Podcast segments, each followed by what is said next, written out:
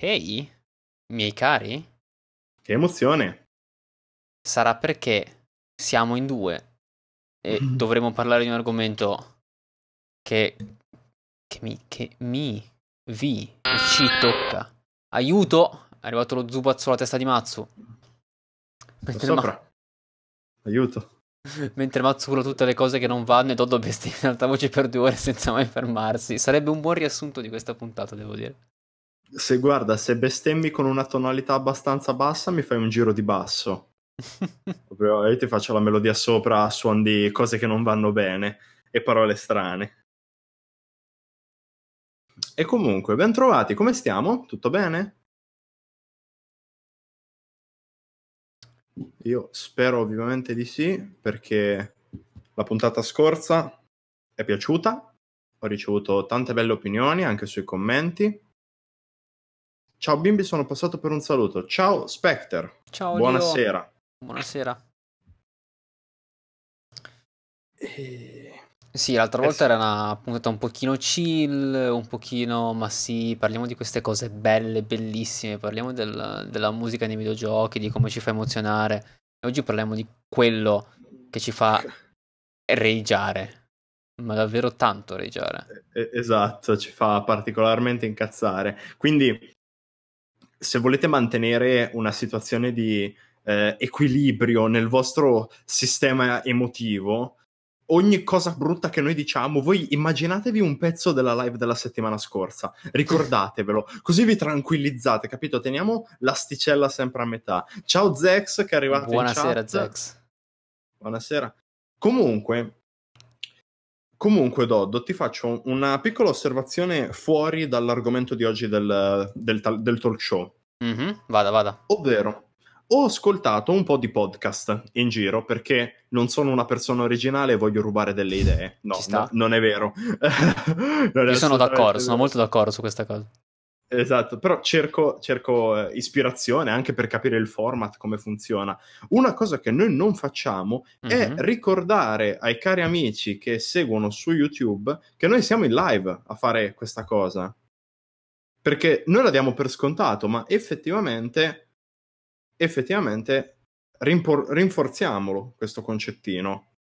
Sì, diciamo che io, essendo il classico stronzo, cioè sono di quelli che non fa mai. Mettete like, spolliciate, suonate la campanella, iscrivetevi! Non, non lo faccio quasi mai. Cioè, non lo faccio mai, punto. Quindi, diciamo Esatto. che. il- non dico mai di subbarsi, roba del genere. Non dico mai di. fo- man- manco su Twitch quando arriva la gente, dico, non dico mai di followare o subbare. Sono veramente un, cane in questo. Però, nel caso lo faccio fare a te. Nel- Sì, io Ti uso giust- come. Giustamente, siccome io ci metto la faccia, ma il canale non è il mio, io sono solamente una comparsa, capito? Cioè, se domani Doddo mi uccide e mi rimpiazza con un cartonato e usa le mie parole combinate per creare delle frasi, cioè nessuno si accorge, capito? Quindi colgo l'occasione per fare il merda e dirvi spolliciate il video, condividetelo, commentate, eh, siate attivi in chat, ricordatevi che questo talk show va in onda tutti i lunedì dalle 22 su Twitch TV slash Doddofonic trascrizione fonetica invece scritto realmente è Doddo P-H-O-N-I-Q-U-E Doddo Ponique però vabbè ho fatto sì. abbastanza la merda Esatto, sia chiaro che io mi dissocio da tutto ciò che è stato appena detto. Esatto, capi? Tutte quelle cose che vi consiglio di fare, fatele a vantaggio di Doddo, ma non vi aspettate un ringraziamento in cambio, perché lui si dissocia, lui non ne vuole sapere nulla. Quindi scrivete, oh, mi ha mandato Matsu eh, da- da- dalla puntata su YouTube. Doddo vi risponde, ma chi se ne frega, ma vai via, ma chiudi quel browser. In Sei realtà su no. app, disinstallala. capito? Si sta... Ah, smettila di usare Google e farti spiare. Dicevamo. Eh, Stasera parliamo, come ho detto anche su Instagram, di ladri e farabutti. Quindi, cominciamo parlando di Electronic Arts. Volevo dire... Ciao! Gesù Cristo. Un saluto alla divisione marketing di EA che qualora cercasse dei partner in noi, eh, non esiteremo a inviarvi questa clip come risposta. Esatto. No, la, per chi non, non, lo sapesse, quando abbiamo deciso martedì, penso, lunedì o martedì, di sì, dire questa puntata è a proposito, sarà a proposito delle microtransazioni, delle loot box e comunque quel mondo lì. E EA ci ha fatto il favore di mm, mandare una portavoce al Parlamento inglese e farle dire una delle cazzate più grosse che sia stata mai detta in ambito di microtransazioni e ci arriveremo. Madonna. Madonna, sei una cazzata grossa. Yashi, confermo. confermo confermiamo. Quello. Confermiamo. Confermiamo che c'è una parte che è dedicata al, ai giochi di carte. Digitali non, c'è una, c'è una comparison tra le due cose. Sì, e, faccio e... una piccola comparison. Era uno dei punti, ho fatto dei punti chiavi di cui dovremmo parlare. Eh, e poi il primo, adesso ci arriviamo subito. E i giochi di carte sono uno di quelli. Gacha è un altro, un altro di quei punti, i, i, i gacha sono altri punti, anche il concetto di whale, che è un, gener- è un, po generico, ma in realtà è molto legato al concetto di gacha. E, e tra l'altro, cioè, è un concetto che io reputo anche abbastanza sconosciuto, quello di whale, perché comunque, cioè, di tutte le persone che conoscono, che conosco io, scusa, in, boh, tre sapranno che cos'è una whale all'interno dei, dei giochi. Sì, negli ultimi anni sta arrivando a essere molto più conosciuto perché i gacha stanno spopolando. Cioè in, in, sì, anche perché sta diventando un problema sociologico. Eh. Sì. In, figuriamoci, in Giappone è dagli anni 2000 che ci sono i gacha, in una forma sì. o nell'altra. Poi a livello analogico, non solo, di, non solo di videogiochi, i gacha in Giappone o in Asia in generale ci sono da gli anni 50-60, penso, in, in, altre forme che fossero... Sì, le, letteralmente le macchinette dove infili un euro, cioè chiaramente in esatto. Giappone non, non, mettono un euro, però infili la tua monetina, giri la manopola e speri ti esca quello che vuoi. Esatto. E però negli ultimi anni stanno esplodendo i gacha a livello di videogiochi. Sì, poi sul mobile ci sono tanti punti da toccare. Sì. Anche abbastanza dolenti, eh, c'è da dirlo. Sì, uno dei punti principali, e tra l'altro, è quanto il mobile gaming eh, stia dettando le regole in, in ga- nel eh, gaming sì. in generale. Com- come i eh, giochi sì. di desktop stanno, desktop o console si stanno adattando al, uh, al format del, ga- del, del, mobile gaming alla fin fine. E, e a tal riguardo ho un uh, documento, come sempre, uh, ricapitolando il, il, succo di questo podcast, noi ci basiamo molto su raccolta di informazioni, chiaramente perché nessuno nasce istruito, e eh, con un principio molto scientifico eh, della diffusione del vero, tutte le, le, le fonti che troviamo noi le condividiamo con voi in descrizione e in chat. Più in avanti vi linkerò una cosa molto interessante circa delle correlazioni importanti fra diversi tipi di gaming. Esatto, come, come, dice Luke, la sauce, la salsa. Eh sì, noi, noi deliveriamo, non siamo OP. Sì. Comunque. Sì, sì. Andiamo, cominciamo a entrare nel, nel merito del, della questione con uh, le microtransazioni in generale. Cioè, alla fin fine, un gioco e un'azienda deve sopravvivere bene o male. E, eh sì. e quando il gioco non è magari un gioco full premium da 60-80 euro, quando è magari un, un gioco multiplayer, eh, ci sta che ci siano del, dei, dei, metodi per, per, l'azienda di guadagnarci sopra. Anche perché magari se tu fai un gioco, prendiamo che, che l'obiettivo finale sia il AAA. Prendiamo che tu fai un gioco single A e dici io il prossimo vorrei farlo doppia. Fai il tuo gioco A, metti qualche microtransazione, guadagni un po', ti fai un margine per dire bene, io il prossimo gioco non faccio un A ma faccio un doppio A. E poi il prossimo faccio un tripla A. E con le microtransazioni, oltre al guadagno che hai diretto dal, dai soldi del gioco, hai un margine che ti permette di investire poi per fare un gioco più grande. E lì puoi dire, va bene, microtransazioni sì. non sono, dette in questo modo, non sono per niente dannose No, infatti è un problema quando iniziano a diventare tipo il 60-70% del tuo fatturato annuo. Quello è vero. Giusto? Per... A- arti elettroniche. Arti elettroniche. Però, come ho detto adesso, il concetto che ho detto adesso, quanto è diverso dal concetto di, di DLC? A essere sinceri. C'è un... un c'è un, una zona in mezzo tra DLC e microtransazione perché sono bene o male qualcosa di simile che si incontrano al centro e si sfocano uno nell'altro. Perché un DLC comunque è un'aggiunta a un videogioco a pagamento e una microtransazione è un pagamento per aggiungere qualcosa al gioco. Quindi sì. c'è un filo conduttore. Però, eh sì, però anche lì, mettiamo un po' un DLC che aggiunge 6 cappelli al gioco. È un DLC o una microtransazione? No, è un, è un aggiornamento di Team Fortress. Esatto. e a di... Team Fortress. Infatti Yashi aveva scritto, ve la dico senza sapere, se ne volete dopo, Team Fortress 2 da pay to play, è stato free to play, ma se effettuavi una qualsiasi microtransazione il tuo account diventava premium e da lì potevi accedere a molte funzioni che gli account free to play non avevano. Ok. Sì, eh è, sì. Un... è quasi una, mi... una macro transazione a quel punto. In realtà Steam stesso funziona con questo principio. Questa è una piccola parentesi che apriamo e chiudiamo, ma su Steam quando tu crei un account che è gratuito non puoi aggiungere amici finché non compri un gioco. Vero. Che poi tu possa comprare anche Half-Life 1 che costa 2,5 euro è un altro discorso, però comunque per sbloccare la funzione social di Steam devi comprare un gioco comunque. Che, che, poi il primo gioco che compri è sempre l'inizio della rovina, eh? Sì, Perché sì. poi arrivi ad averne 400 e dici, hm, cosa ho fatto? Vero, anche la funzione market.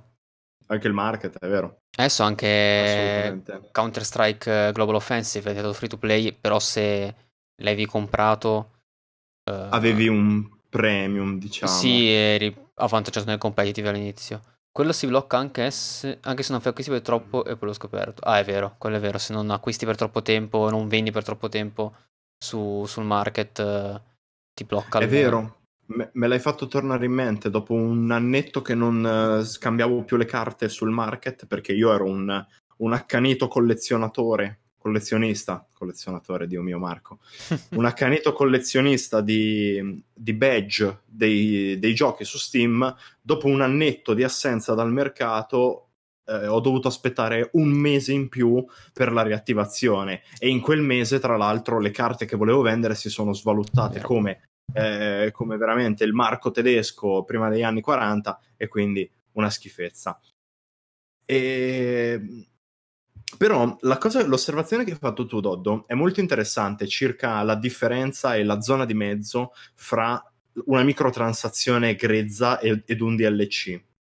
Quello che io penso è che il DLC aggiunga una certa caratteristica di, di gameplay, comunque, sì. aggiunga una funzione, qualcosa, mentre un semplice DLC aggiunga elementi prettamente cosmetici e personali legati all'esperienza del gioco. Sì, una microtransazione, volevi migliore... dire. Hai ripetuto, Ho sbagliato. Hai ripetuto DLC, sì, Scusami. sì. Era, era, per chiarire. No, no, assolutamente, scusate la gaffa. Eh, io penso che il punto di mezzo fra queste due siano quelli che sempre Electronic Arts definisce come expansion pack su The Sims. Mm, ovvero, sì, sì. Su The Sims ci sono alcuni DLC che ti permettono, per esempio, di andare all'università oppure visitare i parchi, le discoteche, tutte cose che vengono aggiunte e che nella versione base del gioco non ci sono. Invece gli expansion pack sono dei pacchi un pochettino corposi perché comunque aggiungono parecchio contenuto, ma puramente di ragione estetica, ovvero mobili di un colore particolare, una collezione un po' più moderna, una un po' più retro, una country una da metropolitana, insomma, ci siamo capiti. Quindi, secondo me la grande differenza sta proprio lì, nella, nella questione di implementare del gameplay nuovo. Sì. Come avete visto chi ha seguito su questo canale la, la run di Fallout, che i DLC erano quasi praticamente Fallout New Vegas i DLC erano quasi praticamente un gioco nuovo, a parte. Cioè, Meglio dell'originale. Ma alcuni sì, eh, Old World Blues era un, un, un gioco intero nel, nel, gioco, era fantastico. È vero. È e... come... Eh, scusa se ti interrompo, no, ma figurati. il DLC di The Witcher 3, Wild Hunt. Cioè, quel DLC ha vinto il premio Game of the Year. Un DLC. Capiamoci, cioè, già DLC è un gioco enorme, privo di microtransazioni, con un DLC del costo di 20 euro, che tra l'altro con 20 euro adesso te ci fai, ti ci fai sia il gioco base che il, il DLC, adesso eh, cioè, sono stati capaci di produrre un DLC talmente di qualità da vincere il premio Game of the Year. Sì, diciamo che sono i DLC e le microtransazioni sono, fanno parte dello stesso piano, ma uh, sono a due distanze diverse, sono a due poli opposti diversi.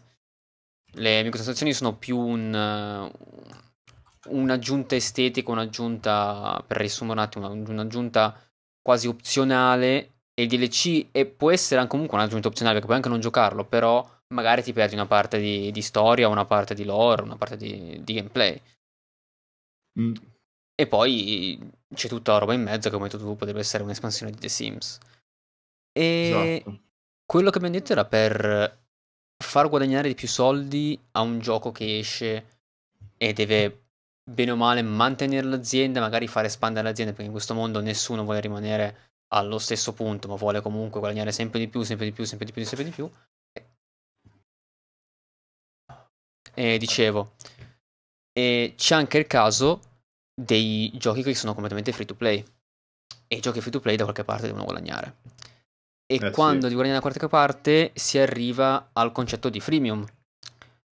Quando un gioco è gratuito da scaricare, ma poi il, il, il grosso del guadagno è affidato al fatto che ehm, bene o male ci sono delle transazioni in gioco che ti permettono di acquistare qualcosa, magari qualcosa di estetico.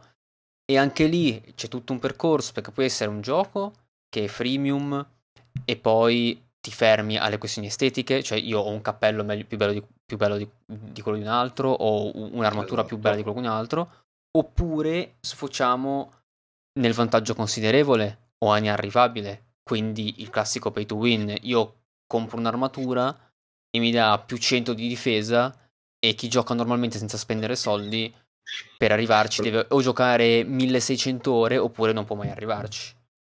Esatto. E, e tra l'altro sono anni, nel 2014 il, il CEO di, cioè il CEO, non so se il CEO o comunque il creatore di Candy Crush, Candy Crush Saga, il, il famoso Candy Crush Saga, ha detto che secondo lui il futuro è composto da giochi free to play con le microtransazioni dentro e per ora il futuro che è il presente non, non lo sta smentendo. E... Sì, soprattutto in, una, in, un mercato come quello del mobile. Yes. Dove c'è una grande barriera psicologica nel pigiare un pulsante nel Google Play Store o nell'App Store con scritto 1,90 euro, ma non c'è nessuna, nessun freno nell'acquistare gemme o eh, chiavi o far passare il tempo, capito? È una barriera, cioè, molto pesante da studiare in realtà. Già, e non sarebbe manco una cosa negativa eh, il fatto di ave- avere delle microtransazioni in un videogioco, cioè di per sé, come detto all'inizio, non è una cosa negativa di per sé, è, è come vengono sfruttate, sfruttati i meccanismi della dipendenza de- degli esseri umani, che è veramente un- una cosa abbastanza preoccupante in, in tal senso. Sì, è assolutamente molto preoccupante, s- soprattutto il fatto che si faccia leva su questo, perché, cioè, se vogliamo dire le cose norm- come stanno, il DLC o la microtransazione in generale è un grande sistema di sostentamento di un gioco, perché guardiamo League of Legends, quanto è mm. gigante. No, non, voglio, non voglio nominare Dota perché perché comunque su Dota gli elementi cosmetici che trovi li puoi anche rivendere, quindi c'è un altro tipo di mercato. Però su League of Legends il fatto che esistano le skin gli permette di nutrire la lore, per esempio, creando delle skin comuni a diversi personaggi, gli permette di investire in nuove modalità, eh, modalità a tempo limitato per degli eventi legati al rilascio delle skin. Ci sono molti strumenti che aiutano i giochi free to play a sopravvivere e il migliore secondo me sono le microtransazioni. Yes. Un saluto a Mr. Height. Ciao, ben arrivato. Yes, buonasera Calypso. Ah, Calypso, scusa, mi ero dimenticato del tuo nickname. Ciao, ben trovato Calypso. Comunque, ehm, mi viene in mente una cosa. Vada, vada. Tu, tu Doddo, hai parlato dei, dei freemium. Yes. Io eh, sono un grande amante di South Park, ma proprio gra- grande, del tipo che ogni anno mi rivedo un tot di stagioni per questione rituale, capito? e nella diciottesima stagione di South Park c'è un episodio che prende letteralmente per i fondelli tutto il meccanismo aziendale. Eh, uh, addirittura due sub, scusate l'interruzione, però queste sono importanti. Maledetto Luke. Regalato una sub a Calypso e una a Claded. Ah no, a Claded e basta. A Claded e basta. Ha, ha missato perché ha detto. Mamma mia. E comunque stavo dicendo, scusate l'interruzione, però la sub è la sub. Um, appunto, South Park nella diciottesima stagione prende in giro questo modello, ma non con, sai, quella, quell'ironia faziosa un pochettino, no, no, ci va proprio giù pesante, addirittura accusando le aziende che fanno questo tipo di business e che promuovono questo tipo di giochi, cosiddetti freemium, come un modello di incubazione per produrre giochi crea dipendenza, che trasformano mm. il giocatore in letteralmente uno scommettitore. E io sinceramente eh, percepisco questo problema e come eh, per ri- rispondere a Yashi che prima aveva detto spero parliate dei giochi di carte eh, questo è un grande problema legato al discorso del meccanismo crea dipendenza lo, lo sbustare in generale è un grande problema. Io sono un grande fan delle, delle carte, dei giochi di carte. Eh, Magic, Pokémon eh, e altri giochi giapponesi, per esempio. E, e, il bello di Magic, che è un gioco alla quale ho giocato per tanti anni, è che tu, una volta investito un po' di capitale all'inizio per farti il primo mazzo, poi, espansione dopo espansione, busta dopo busta, riesci a collezionare carte che non usi e che sei liberissimo di vendere. Ci sono mercati, ma di grandezza europea per la compravendita di carte da gioco. Ecco. Ho visto gente che dopo anni di gioco in, in Magic, in altro, altro sub regalato da Luke. Altro sub e che dopo magari anni di gioco su Magic, su, su anche Yu-Gi-Oh!, su Pokémon, il TCG, e magari si facevano anche roba come 700 euro o 1000 euro tranquillamente, sì, sì. rivendendo tutto quanto, era assurdo. Il... Assolutamente, ma ci sono carte che da sole valgono 1000 euro. Vero, verissimo. E, e ironicamente mi, mi fa molto ridere il fatto che su diversi giochi di carte online quando tu vai su quei siti tipo deck building, insomma, che ti aiutano, ti fanno delle guide per costruire un mazzo, ci sono dei template di mazzi già costruiti e accanto c'è scritto il prezzo. Ma quanto è effettivamente corretto quel prezzo?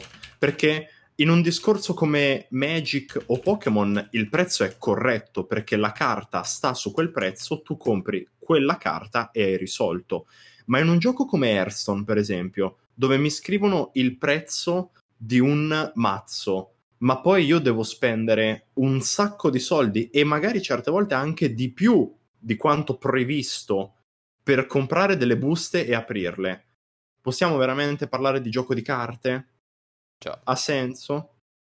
Gioco di, gioco di, JPEG alla fin fine. Cioè, sono... È un gioco di JPEG.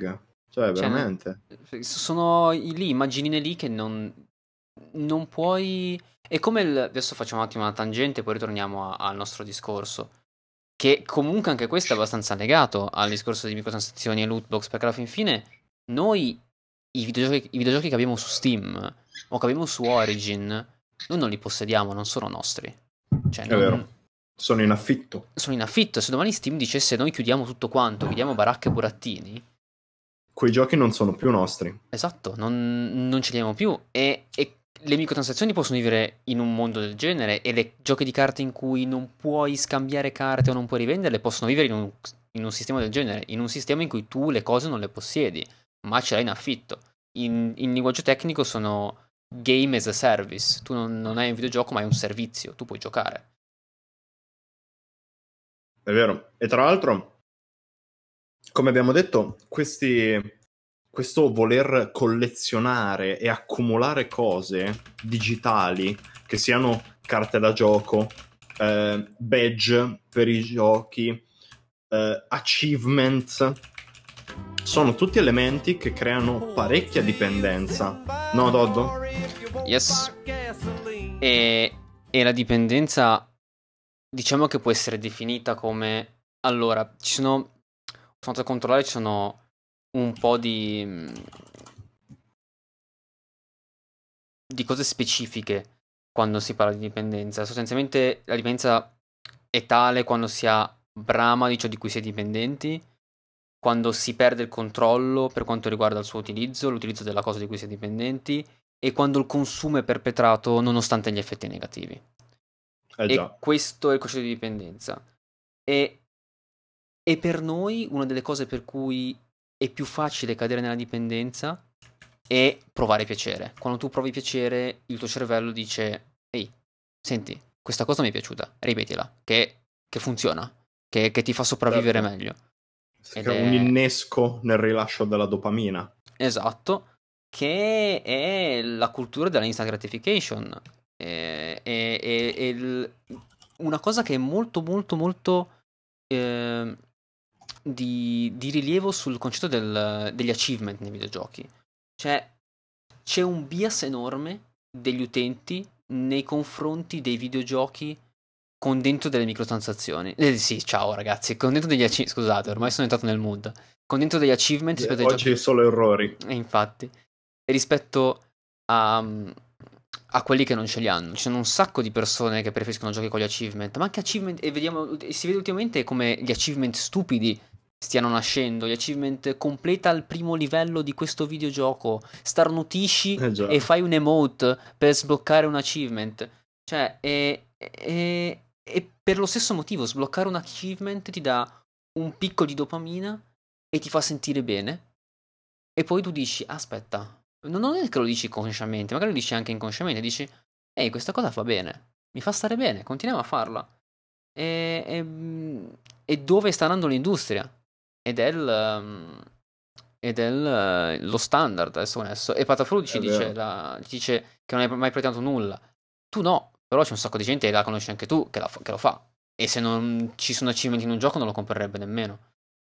Certo. Ma tra l'altro mi fai venire in mente che per un periodo è stato nelle top sales di Steam un gioco che fondamentalmente è vuoto, ma che appena lo avvii per la prima volta ti dà, um, ti dà una serie di achievement che sono delle lettere. Ogni achievement è una uh, lettera sì. dell'alfabeto. La gente utilizza, compra quel gioco per poi utilizzare il widget di uh, Steam del tuo profilo per creare frasi, spesso e volentieri bestemmie e insulti, però vabbè, questo è un altro discorso, grazie agli achievement guadagnati, perché ovviamente avendo a disposizione una serie di achievement che, di quadratini, insomma, al, con inserita all'interno una lettera diversa per ogni quadratino, puoi comporre le parole e le frasi che più ti piacciono. Sì, infatti Anche avevo un amico, volte irrispettose. Avevo un amico che si era fatto LSD 420 sopra il profilo, 10 su 10. Sì, eh, esatto, quindi voglio dire, ci siamo capiti. E, e comunque anch'io personalmente come giocatore sono attratto dagli achievement. L'ho detto prima, ero attratto dalle, dai badge di Steam e per chi non lo mm. sapesse, per fare i badge di Steam è necessario collezionare tutte le carte di quel gioco e poi sacrificarle, fra grandi virgolette, per ottenere il badge. Ci sono badge di livello 5 che richiedono 5 volte questa procedura. Madonna. E tu di un gioco che, ti, che ha 8 carte ne ricevi 4, poi basta quindi le altre quattro le devi comprare o scambiare e poi una volta fatto il livello, otto carte, comprare o scambiare, otto carte, comprare o scambiare. È, è un po' un circolo vizioso, eh, lo ammetto. Yes. E... Eh, per chi segue questo stream da tanto tempo eh, e ha letto i pannelli sotto, saprà che io ho cominciato a streamare su Twitch solo per completare gli achievement fattibili di Twitch. Ce n'erano 5 o 6, ho fatto vabbè, io faccio questi achievement. E poi mi, sono cominciato a divertire a streamare e ho continuato a streamare, però ho cominciato per quello. E... Sono, sono arrivato per gli achievement, esatto. sono rimasto per la community, dai. no, e Imo, eh, la Fra, ha detto una cosa molto significativa che ha detto che la parte della mia vita più assistito come videogiocatrice risalrà la PS2 dove non esistevano. E Imo questo è un... Questo dice molto, eh. Sì, perché bene o male anch'io non ho molto interesse agli achievement, cioè appunto questo qua di Twitch l'ho fatto così a cazzo di cane, non, non, non è che è stata molto... E però nascere in un periodo in cui non c'erano gli achievement forse ti aiuta un attimo a esserne un po' distante. Perché se nasci in, un, in una società in cui i, i videogiochi comprendono achievement, è abbastanza diverso. Tu sei già abituato dall'inizio a, a essere a contatto con gli achievement, in effetti. È vero. Tra l'altro anche questo discorso degli achievement si può estendere anche a quei giochi che ti danno dipendenza, fornendoti missioni giornaliere, eh, quest che sono in bilico fra il troppo semplice e l'irrealizzabile, uh-huh. dove il troppo semplice è aprire il cellulare, perché mi vengono in mente solo mobile game fondamentalmente, aprire il cellulare e uh, farla immediatamente e estremo sono giocarci per 15 ore di fila in una giornata. Cioè, io veramente ogni tanto, anch'io gioco a tanti giochi sul cellulare, ovviamente, perché comunque ho tanto tempo libero, non faccio un cazzo nella vita. e, ehm, e, e, e, mi arrivano delle missioni che dico sì, va bene, sono fattibili se giochi 5 ore di fila a questo gioco. Sì. E, al, e, in quel momento inizia immediatamente a scendermi proprio la voglia di giocare in generale a quel titolo, una questione un po' di principio. Sì, e, e comunque, nonostante stiamo parlando di achievement che sembrava un, un discorso trasversale rispetto alle microtransazioni, alla fin fine il concetto delle microtransazioni è lo stesso cioè, il meccanismo è uguale. Cioè, io pago un piccolo prezzo per qualcosa, che in un caso di, in caso di achievement è spendo del tempo. E nel caso della microtransazione spendo dei soldi. E, e può essere inutile il procedimento per cui faccio questa cosa, perché alla fine in un caso mi compare Ehi, hai sbloccato l'achievement, rumorino della PS4 e dell'Xbox. E nell'altro caso c'è uno sbustamento, c'è una cassa che si apre, c'è questa bellissima animazione, tutto quanto, e coriandoli, eh? e, e, poi magari esce fuori della merda, esce fuori della roba che è inutile, però il tuo cervello nel momento in cui hai visto quell'animazione ha avuto un dopamine high, e, e, e niente, continuerà a rinforzare questa cosa dicendo ne hai bisogno. Fallo. Devi gioca. farlo. E, e so bene che molte argomentazioni in, tal, in questo caso sono quelle del tipo, e eh vabbè, a me non succede, cioè io, a me non, non fa questo effetto, quindi non mi interessa. Certo. Se, qualcuno, se qualcuno è così debole che, che, questa cosa gli fa così tanto effetto, vuol dire che bene o male gli sta bene. Molto spesso il discorso è questo, che per me è, è, è assurdo, è inumano, perché è come se io dicessi, io non ho allergie, non ho manco un'allergia in vita mia, cioè possono sputarmi in faccia 100.000 kg di polline e non mi succede nulla. È come se io dicessi non vedo perché dobbiamo spendere soldi nel creare antistaminici, perché se qualcuno è così debole che, che va giù per un po' di polline e saranno un po' affari suoi. Cioè il concetto è lo stesso, non siamo autosufficienti in questo mondo.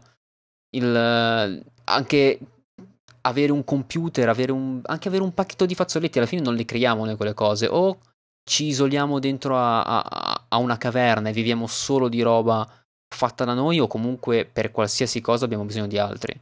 Cioè, ci sono pochissime cose che facciamo autonomamente, quindi dire, eh no, vabbè, a me non succede, quindi se agli altri succede, fatti loro, se sono deboli, fatti loro, è assurdo. Non mi serve. Cioè, la trovo una cosa, ed è uno dei motivi per cui queste cose continuano a spopolare, perché c'è un sacco di gente che dice, e eh, vabbè. Io non ci casco. Io non ci casco, quindi eh. cazzi loro, che è la cosa eh. più assurda che io abbia mai sentito. Infatti, eh, in questa puntata stiamo fornendo un po' di motivazioni eh, soggettive però è giusto così perché soggettive sono anche le reazioni dei singoli individui di fronte a queste cose. Io ho letto nella chat persone che dicevano eh, a me gli achievement, le collezioni delle carte, eccetera, non fanno nessun effetto, invece per esempio, cioè ci sono io qua come esempio che sono una persona che si sente molto gratificata nel eh, conseguire un achievement. Yes. E quindi le motivazioni che diamo sono soggettive, però sono soggettive perché? Perché è necessario tutelare dei soggetti un po' più deboli. Io ho visto, Doddo, che tu hai messo un dato molto importante e yes. molto preoccupante circa questi discorsini, però lo lascio a te perché no. è farina del tuo sacco. Ok, cioè, e il discorso era tutto per arrivare al fatto che molto spesso questi individui più deboli non sono gente tipo io ho 26 anni, Mazzo ne ha 22, il, il, siamo adulti alla fin fine noi, ma ci sono un sacco di minorenni che usano videogiochi e altro. Cioè, Fortnite si può dire quello che si vuole, vabbè, Battle Royale, gioco di merda, bla bla bla bla bla bla, però ha tirato una marea di ragazzi giovani su internet. Manco su internet, su Fortnite, punto e basta, su, su, sulla sì, PS4, sull'Xbox, sul PC. Cioè, ci sono un sacco di minorenni che, gio- che utilizzano i videogiochi e sono la maggior parte. Noi siamo dei vecchi di merda e pensiamo che il mondo giri intorno a noi, però no, gira intorno a praticamente un sacco di ragazzini ora come ora il mondo dei, dei videogame. E eh sì. sta, si sta consumando un piccolo disastro perché il, um, in Inghilterra una ricerca ha, ha, determinato che dal 2016 al 2018, un articolo del novembre 2018 diceva questa cosa, che dal 2016 anno in cui hanno cominciato a spopolare le loot box e chi si ricorda è uscito Overwatch in quell'anno e adesso ne parlerò anche. Vabbè. Da 2016 a novembre 2018 il gioco d'azzardo minorile in Inghilterra è quadruplicato. Quadruplicato. In due anni e mezzo. È, è, certo. è assurdo. Eh sì. E, e tra l'altro la gente sempre per il discorso del vedere male il mondo dei videogiochi senza un'evidente ragione, comunque diciamocelo in maniera abbastanza chiara, non capisce che la correlazione fra il provare soddisfazione nello sbustare un calciatore forte è la stessa soddisfazione che si prova quando vinci dei soldi alle slot machine. Sì. Quindi io faccio, io penso al mio esempio, eh, diciamo, all'italiana. Quando un ragazzino vuole farsi delle. vuole comprare qualcosa in game, si va a comprare eh, le carte, cioè tipo la PaySafe Card, questa carta già ricaricata con un codice del valore dei soldi che gli hai messo. Ecco, nel, e dove va a farle? Va nei tabacchi, nei bar. Sì. E in quei posti ci sono le slot machine. Se tu ti presenti lì con una cosa che io faccio spessissimo, io pago il caffè con 2 euro perché ho solo quelli. Mi dà un euro di resto, io quell'euro lo metto nella slot machine. Non è una cosa che vi invito a fare, però è una, un tentativo, un osare con la fortuna, prendere in giro la sorte. I ragazzini fanno la stessa cosa, comprano una PaySafe e poi pensano, ma perché invece di andarmi a caricare 10 euro, tornare a casa, comprare i pacchetti di FIFA, vedere di trovare Ronaldo, a sto punto prendo 10 euro, li butto dentro le macchinette e spero di vincere altri soldi. Capito? Sì, e poi Quindi... in questo c'è anche il discorso del, delle diverse um, fasce di povertà o fasce di istruzione alla fine, perché comunque c'è chi, um, chi è in una soglia di povertà veramente bassa, nel senso che è molto povero. Non so come ho strutturato la frase, quindi magari ho detto una cosa strana, ma diciamo che chi è molto povero tende magari a dire o a non avere tempo di, gio- di, di giocare o altro, o comunque dire se ho da buttare 2 euro provo un gratta e vinci o provo una slot machine. Eh, Men- sì. Mentre chi non, non ha problemi di soldi, diciamo, o magari ne ha meno e magari quei 2 euro li butta nel, in qualcosa del, di un videogioco perché il concetto è lo stesso, il procedimento mentale è lo stesso, la dipendenza è la stessa però il, il contesto sociale ti spinge a fare una cosa o l'altra a seconda di quello che succede. Certo. Tra l'altro io leggo in chat che eh, BlackLol995, Ale, ciao Ale, saluto, eh, dice io spendo soldi nei giochi per dei pixel diversi. Non so a che punto della live sei arrivato, però è un argomento che abbiamo toccato, questa, eh, questo sentirsi gratificato nell'avere un, un, elemento di appariscenza diverso che contrasta con il restante della community. Che, e... che è più o meno la base di ogni gacha alla fin fine. Sì, è alla base di qualsiasi gioco di collezione, cioè ci sarà un motivo per cui nei giochi di carte collezionabili le carte foil valgono minchia, di più. Minchia, minchia, carta la carta foil. foil non è perché c'è scritto foil sopra o c'ha un bonus di 10 punti attacco, non ha niente di questo tipo. Semplicemente è una carta che quando tu la giochi con la mano del, del giocatore esperto che droppa la carta vincente, scintilla. Ma sì. ci sono carte che su Magic la versione common vale un euro, la versione foil ne vale 15, cioè 15 volte il prezzo, ti ci fai due mazzi. Con... cioè, veramente incredibile. Sì, e poi è sempre la solita cosa del io compro una bustina perché magari aprendo questa bustina trovo quella foil e se non la trovo esatto. in questa, vabbè, ne compro un'altra e magari nella prossima è la volta buona.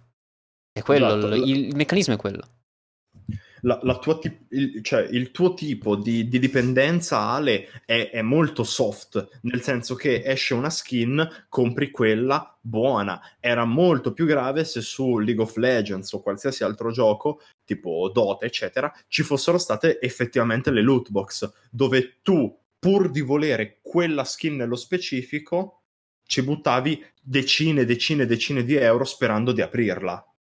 Quello sarebbe stato distruttivo, assolutamente. Yeah.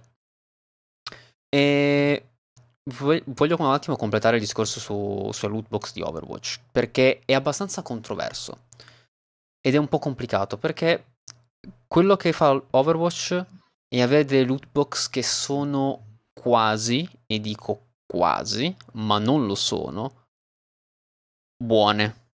Perché? Perché fai un po' l'avvocato del diavolo, eh, adesso. Esatto. Però... Per, perché sostanzialmente tu tutto ciò che trovi nelle loot box lo puoi comprare con crediti in gioco. I crediti in gioco li guadagni facilmente, ovviamente con le loot box. Ma le loot box cosa succede? Ne hai una a ogni livello e un livello sono tre o quattro partite.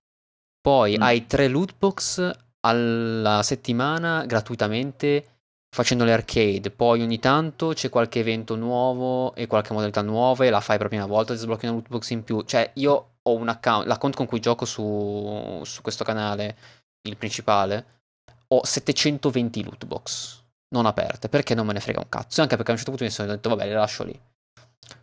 Quindi, bene o male, ne fai. E l'ho comprato un anno fa e non l'ho comprato 10.000 anni fa, l'ho comprato un anno fa.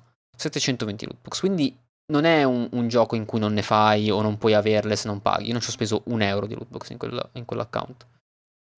E però il problema delle lootbox in generale è che fanno leva sulla componente randomica. Fanno leva sul fatto che tu quando la apri non sai cosa c'è dentro. Non sai. Non sai cosa uscirà fuori. E poi anche di nuovo, facciamo di nuovo l'avvocato del diavolo. La Blizzard è un sistema di piti in ogni suo gioco. Se non trovi una leggendaria per un tot di di, di casse. Di sbustate, esatto. così. Se non le trovi per un po', ne troverai una sicuramente. Ha un sistema del è genere. Vero. E quindi va bene, è fatto in modo abbastanza onesto tra decine di virgolette. Mm. Però fa leva comunque su un, un meccanismo nel nostro cervello che ci porta alla dipendenza.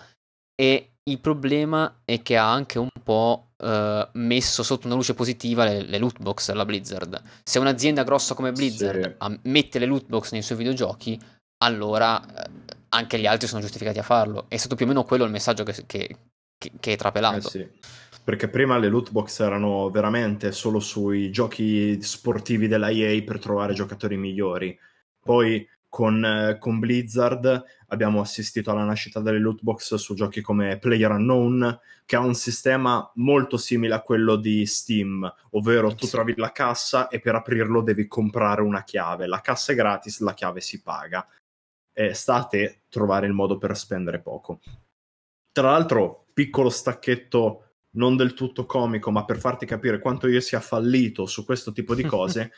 Nel periodo in cui stavo sotto con Overwatch, che l'avevo appena comprato, io vedevo tutti questi streamer, tu neanche streamavi all'epoca, figurati, oh. che... Eh, cioè comunque ormai un po' di tempo è passato da quando ho preso Overwatch. E, ehm, tutti questi streamer avevano nella loro home tipo mille lootbox da aprire, 200.000 lootbox in attesa. Io mi sono detto, sai cosa? Lo faccio anch'io. Colleziono, accumulo un po' di lootbox, ovviamente non mille, anche perché non gioco quanto loro. Colleziono una ventina, trentina di lootbox e poi le apro tutte e faccio un paio di calcoli. Dopo quattro lootbox ero già uscito di testa e le avevo aperte tutte. Questa wow. proprio questo indica perché io sono effettivamente mi sento molto colpito da quello che dici Dodo perché io mi sento proprio eh, coinvolto dalle meccaniche di random, dal trovare skin, dall'incrociare le dita. Non percepisco la gratificazione che mi spinge a comprarne altre con i miei soldi, uh-huh. però la soddisfazione quando apro una cassa la provo. Quella non posso negarlo, sarebbe veramente vigliaccheria negarlo.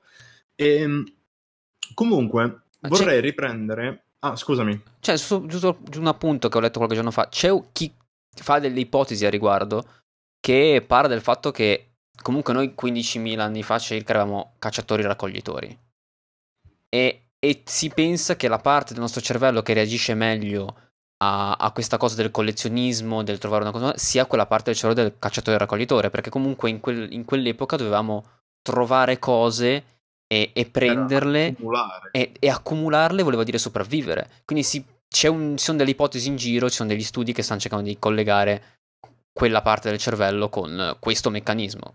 E bene o male sembra aver senso, poi se avrò aggiornamenti in merito ve lo dirò in futuro.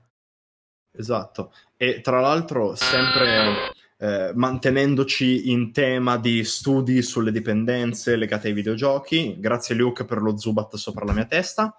e questi dati che tu hai fornito, il quadruplicare del gioco d'azzardo minorile negli, nel Regno Unito, è molto molto preoccupante. E ehm, vi lascio nella descrizione del video e nella chat di Twitch in questo momento un link con un documento. Questo documento è un insieme di studi fatti da dei, da, da dei professori di sociologia delle università italiane circa eh, i ruoli che hanno i videogiochi all'interno delle, del, della mente dei giovani comunque.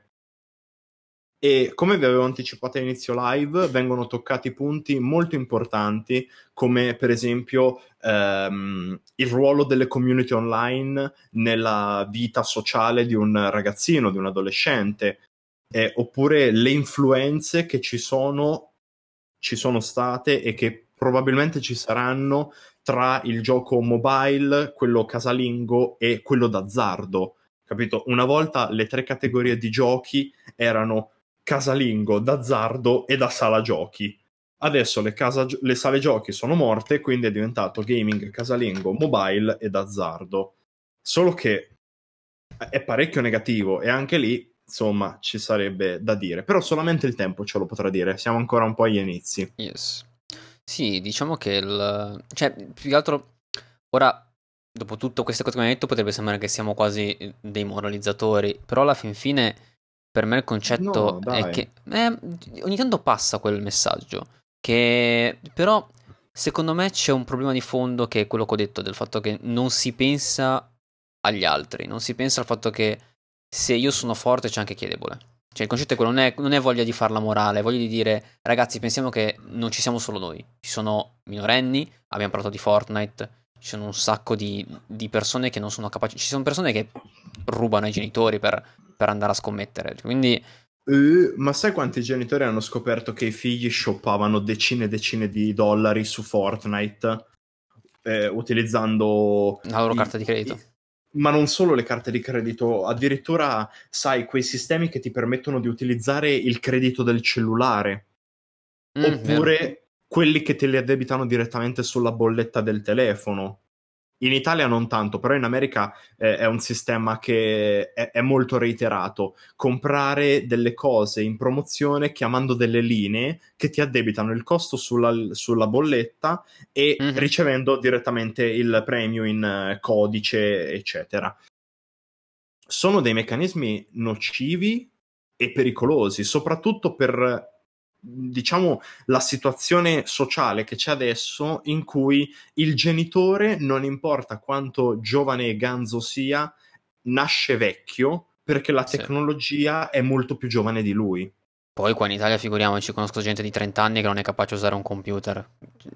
Esatto. quindi, quindi, non... quindi immaginati tu essere padre a 40 anni avere un figlio di 10 che spende un sacco di soldi in una maniera che tu non solo non concepisci, ma non conosci neanche. Non sai, nemmeno co- cioè non, non sai nemmeno come annullare una transazione in quel senso, per dire, non sai nemmeno come spiegargli. Esatto, non, cioè, non sai motivartelo, cioè, sì. c'è gente che chiama la banca dicendo ridatemi i miei 10 euro spesi in V-Bucks. La banca ti risponde cosa? Come cosa vuoi da me? Che guardi signore, chiuda il conto, vada da un'altra parte, la prego. Sì, e tra l'altro da una parte ci sono le famiglie così, ci sono le, le famiglie, i ragazzi e tutto quanto, dall'altra ci sono le aziende che continuano a dire che aia, Supra, balbuziente. Supra ha appena tippato 6,66 euro con il messaggio balbuziente. Non so chi si riferisse tra me e Mazzu, ma spero che non si riferisse a me. No, probabilmente dice a me che ogni, ogni tanto stattero, proprio mi, mi, mi, incastro. Però comunque so soldi, tra l'altro il Super Mario sopra la mia testa. Meno male che Mario salta in alto e rompe i blocchi sopra di lui e non sotto, altrimenti spaccava l'overlay. Comunque dicevo che il... Um, grazie mille comunque. Grazie. E le aziende in tutto questo dicono che non è gioco d'azzardo. Cioè, non... Cioè, dicono... Ma... Cioè dicono le persone si divertono certo. ad aprire loot box. Cioè, il, i nostri metodi sono etici. È come se uno spacciatore di eroina mi venisse a dire: Rega, ma eh, quel tossico si diverte con la siringa nel braccio. Guardalo come felice. Guardalo. E, e, e, eh, sì, eh sì. Io, lo vedo bello contento. Poi non lo so. Il punto è quello, Cristo. Cioè, non. Non lo so, eh. Ah, era 666 balbuziente. Ok, ora l'ho capita. C'è voluto. Bel alla... giocone di parole, bel giocone. Nice. Comunque, per me il concetto è quello: il concetto è che grazie che si divertono. Se tu mi, mi sfrutti un meccanismo per cui le persone eh, vogliono continuare ad avere quella, quella cosa e, e, diventano sempre più dipendenti, grazie. Certo, cioè, le persone ovvio. sono contente ovvio che sono contento. Anch'io dopo, anch'io dopo che ho bevuto il caffè eh, sono contento quando mi fumo una sigaretta. Però, cioè, da qui a dire che fumare una sigaretta fa bene, insomma, ne prendo un po' le distanze o, da o, questo tipo di affermazioni. O che è etico istigare dei minorenni a cominciare a bere caffè e a fumare, diciamo che io non lo vedrei così bene se qualcuno mi disse. Esatto. Però se lo fa un'azienda tipo la Electronic Arts eh, poi, se- elettroniche. poi sembra quasi vero. E infatti dei, uno dei casi che più mi piace in, quest- in, in questa cosa è, è, il Belgio, che sta cercando di, bene o male, contenere il fenomeno. Per... Il Belgio ha preso dei provvedimenti legislativi ammirevoli, secondo me. Veramente no degni di nota. Perché ci vuole molto coraggio, eh. Luke. Luke dona 200 bit, 222 bit e dona delle, delle emote agli altri in, in chat. Ah sì, abbiamo delle emote. Chissà se l'ho vinte io. Vai a vedere. No, Comunque sì, il, cazzo, ha dichiarato le loot box una forma di, di gioco d'azzardo. Quindi, e, c'è un cane che sta urlando, scusate. E, e quindi un, uh, ha dichiarato le loot box uh, illegali perché sono, sì. un, gio- sono un gioco d'azzardo. E pene severe per i developer, le, le software house che le mettono nei loro videogiochi ancora più severe se vanno a uh, intaccare, cioè, a intaccare, più che altro a toccare minori, quindi a intaccare un, uno stato della società che eh, dovrebbe stare ben lontano dal gioco d'azzardo. E qualcuno esatto. di voi si ricorderà Apex Legends qualche tempo fa, quando è uscito Apex Legends, che se tu mettevi la tua regione eh, come Belgio, il... Non ricevevi elementi cosmetici. Esatto, tu le loot box non erano più randomiche, ma ogni volta che aprivi una loot box ti ricevi solo materiali. S- solo, solo materiali. E infatti il... una delle cose io, di cui io sono contento è che bene o male l'Europa sembra sempre un pochino, diciamolo, meglio dell'America in questo senso, perché siamo sempre un pochino più attenti a queste cose. È successo in Belgio, è successo in Olanda, in Inghil- qualche giorno anche, fa. Anche la Danimarca vuole, vuole, farlo, ancora non ha legiferato a, a, a riguardo. E diciamo che l'Europa è tipo la moglie del reverendo dei Simpson che urla qualcuno pensi ai bambini. Sì, vero. L'Europa è questo fondamentalmente, perché eh, sai che cosa c'è? Quando chiaramente eh, istigare al tabacco, al caffè, all'alcol è considerato negativo perché conosciamo gli effetti negativi di tale istigazione. L'ambiente del gaming e dell'intrattenimento digitale, perché non è solamente gaming, cioè io in un futuro ve- prevedo anche una dipendenza da film interattivi, per mm. dirne una. Sì. Tutto quell'intrattenimento digitale lo approcciamo senza veramente conoscere ciò a cui andiamo incontro in termini di potenziali rischi. Quindi, secondo me, è per questo che ancora molti paesi non si tengono al passo con, eh, con, questi potenziali rischi e con queste minacce alla dipendenza, alla sanità mentale dei giovani, soprattutto. Sì, Luke sto in un punto cardine che IMO ha molto senso e permette anche di contestualizzare quello che stavo dicendo.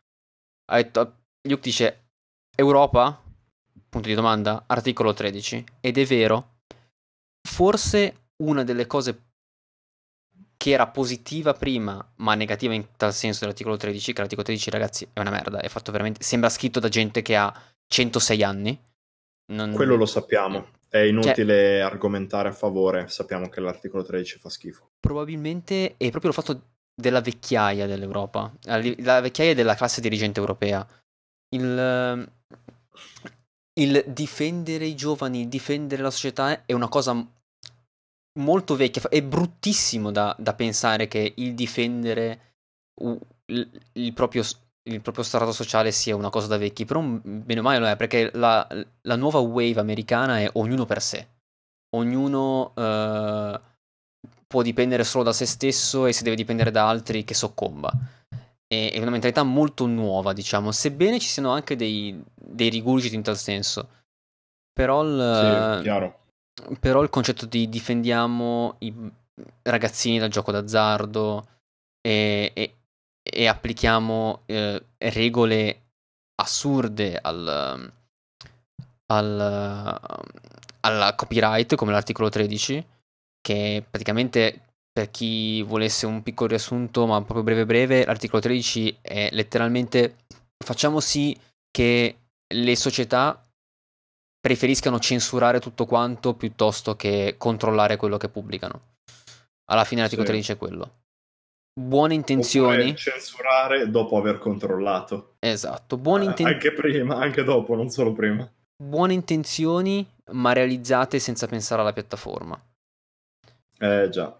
Pe- e, e, nel caso precedente la piattaforma è più propensa a, a, essere utilizzata in modo vecchio perché se io dico um, il gioco d'azzardo non ci può essere in videogiochi che sono destinati anche a minorenni e non posso mettere gioco d'azzardo in videogiochi perché non sono regolati dallo Stato, ci sta, ha senso. È un concetto vecchio applicato nel nuovo che funziona comunque. Però è... diciamo che siamo fortunati per alcuni aspetti qua in Europa, per altri no, per altri purtroppo Per altri no. un po' meno. Tra l'altro mi fa piacere come, eh, diciamo, Luke la butti sul ridere, rompendo un po' il tono serioso che si stava venendo a formare, dicendo, mo vedi che bloccano i podcast di Dodd e Matsu per le musiche di Matsu. E qui Luke ti metto, eh, diciamo, la mia carta, ti gioco la mia carta, non sono gli altri che ci bloccano il podcast, ma sono io che mando un copy strike a Doddo per rubargli tutti i guadagni mediante YouTube.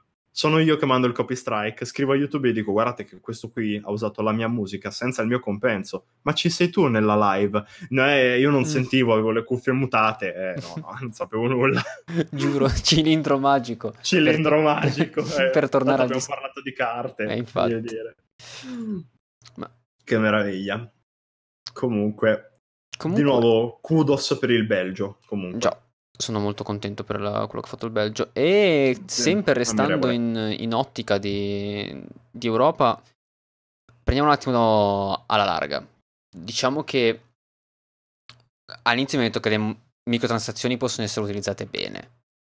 E sì. diciamo che per utilizzarle bene ci dovrebbe essere un, un, una possibilità di acquistare cosmetici in gioco sapendo già quello che otterrò levare completamente la componente random per quanto sia per quanto funzioni, perché grazie che funzionamento è una dipend- e sfrutta il meccanismo della dipendenza, il ciclo della dopamina, tutto quanto, grazie, funziona, perché siamo fa- esseri umani fatti così. E, ehm, e, quindi mettere un modo di acquistare componenti come fosse un, un, DLC più piccolo, dei micro DLC, invece che chiamarle microtransazioni dovrebbero chiamarle micro DLC a mio parere. Un, un, un micro acquisto di qualcosa opzionale che però su cui ho il controllo. Ci sono sei cappelli, io compro quei sei cappelli, fine. Compro una spada, compro un'armatura, non compro una cassa che si apre e ottengo quattro oggetti eh, ca- casuali. Che poi magari sì, c'è il l'oggetto leggendario, c'è l'oggetto epico, non importa, è la componente casuale che fa danni. E però per, come, come esempi negativi purtroppo ce ne sono tantissimi ad esempio, parliamo di loot box. È un problema il fatto che ce ne siano troppi. Esatto. Rispetto a quelli positivi. Se vi... Facciamo così. Io dico loot box in questo momento e aspetto che in chat qualcuno dica il gioco che secondo voi è più significativo in, questo, in, in tal senso. Io, no, io, ho scritto un esempio e... Loot box. Che è l'esempio loot box alla fin fine. L'unico, l'unico eh, suggerimento che vi do è non è Overwatch esatto. perché Overwatch l'abbiamo nominato prima, l'abbiamo analizzato prima, non è Overwatch. Dem dice CSGO. CSGO è un altro esempio carino, però non è quello di, di cui voglio parlare. C- CSGO è interessante da studiare per eh, l'ammontare di soldi che ci gira dietro. Esatto. Zex dice questo sistema, quello che dicevo di cui parlavo prima, distruggerebbe l'economia dei giochi che, intorno, che girano intorno a lootbox gacha.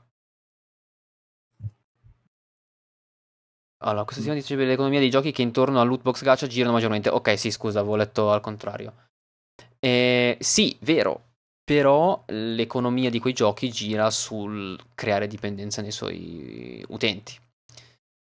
È un discorso di etica alla fin fine. Siamo sì. in una società capitalista che bla bla bla deve guadagnare bla bla, però... Viviamo alla... in una società. Dio buono. Eh, però a un certo punto dovremmo fare i conti con stiamo spostando la nostra gioventù verso un baratro. E c'è chi arriva su quel baratro e fa eh, no grazie io giù non ci vado e c'è chi manco si accorge che c'è e vola di sotto. Assolutamente. E buonanotte invece... Liotta, alla prossima volta. Buonanotte, buonanotte Lio.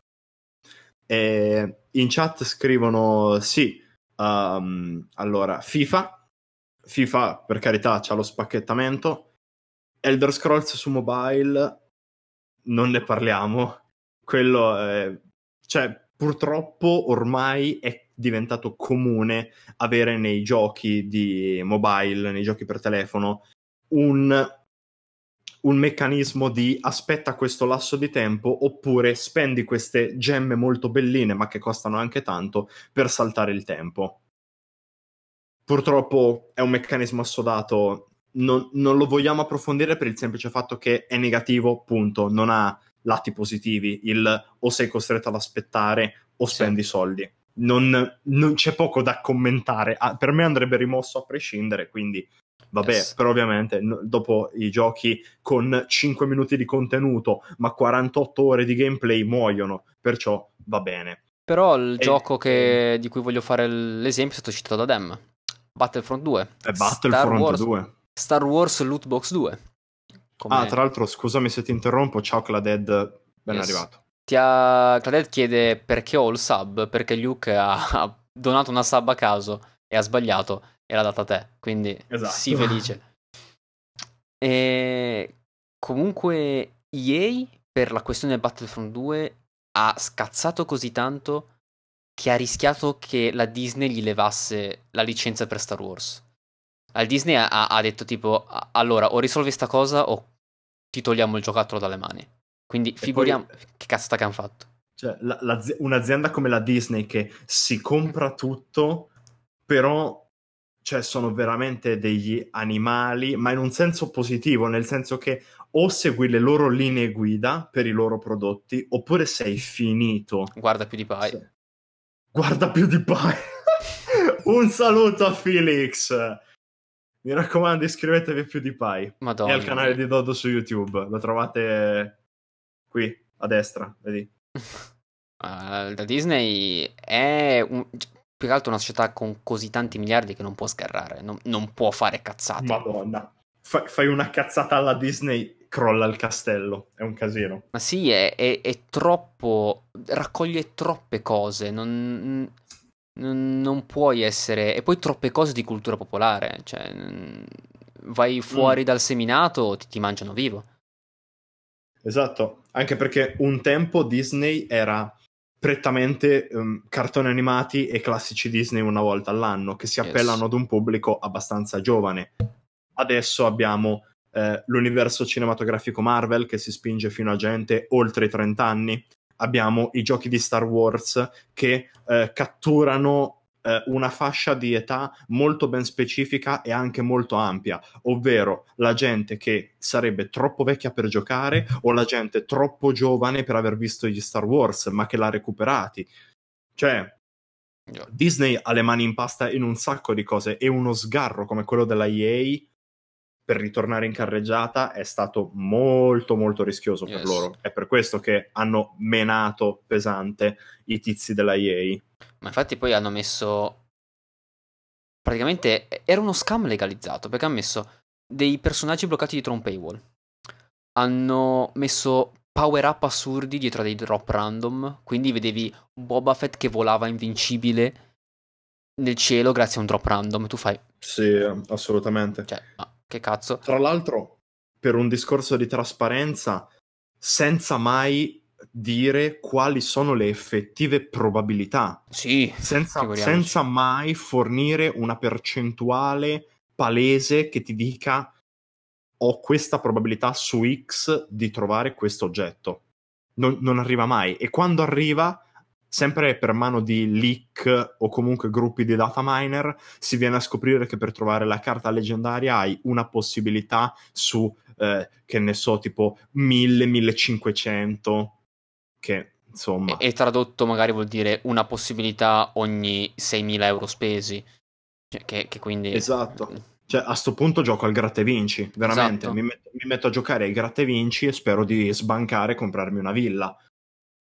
Poi, una volta che ho la villa, chi se ne frega di giocare Darth Vader? Me la costruisco io la morte nera, cazzo. Ma infatti una delle cose assurde dei videogiochi è che tipo l'otto lo sappiamo con la possibilità di vincere una su milioni, ma la sappiamo. Molto spesso i videogiochi Esatto. mettono delle probabilità che sono assurdamente basse e si difendono con il fatto che è, è- è un segreto eh, di- del loro sviluppo, que- la probabilità che è. Non, non la rivelano perché sennò...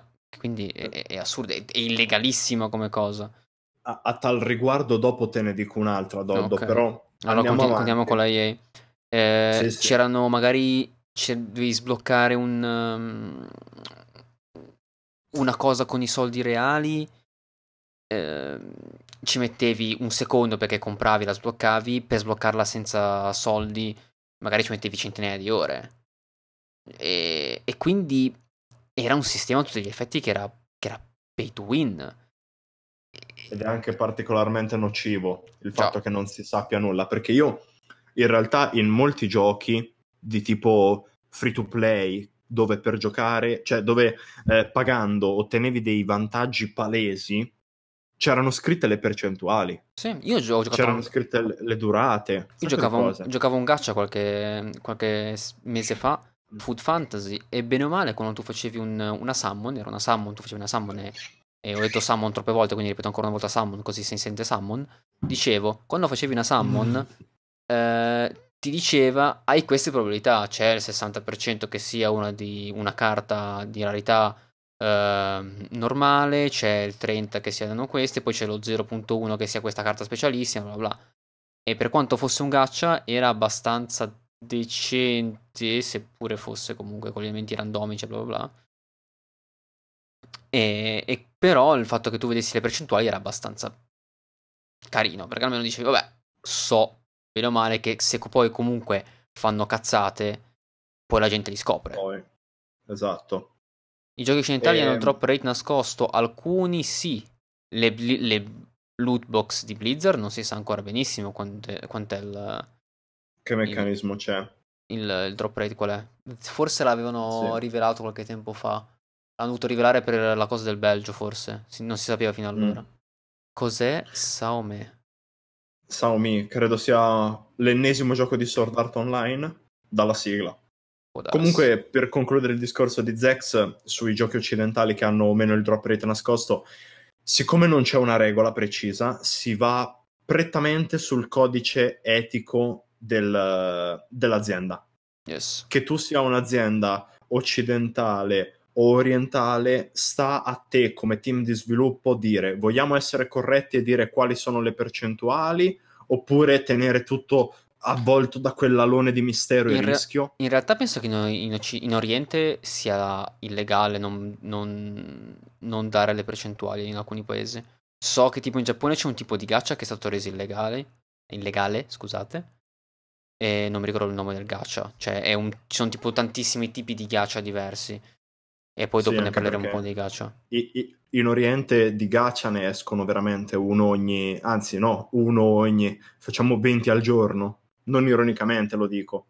Cioè, loro ci vivono per questo tipo di giochi qui da sì, collezione. In Corea sono pazzi per i gacha, per dire. Ma adesso torniamo uh, un attimo. In, in Cina, un sacco. Scusate, comunque, prego. Sì, adesso poi ci arriviamo ai gacha. Però torniamo un attimo a EA, che in questa cosa delle loot box, Battlefront 2 e tutto quanto, ha cercato sempre, sempre di parafrasare la sua strada fuori dal lago di merda che ha creato. Cioè, è assurdo come ogni volta EA aveva cercato di dire No, non è come dite voi, è diverso. È una cosa delle aziende grosse, sempre così. Prendere per il culo i propri utenti, rit- ri- ritenere i propri utenti dei deficienti e dire no, ma non sto rubando soldi dal tuo portafogli, sto semplicemente trasferendo dei... La tua ricchezza. Sto trasferendo alcuni tuoi possedimenti nelle mie tasche in cambio di un servizio di carezze nei confronti del tuo lato posteriore.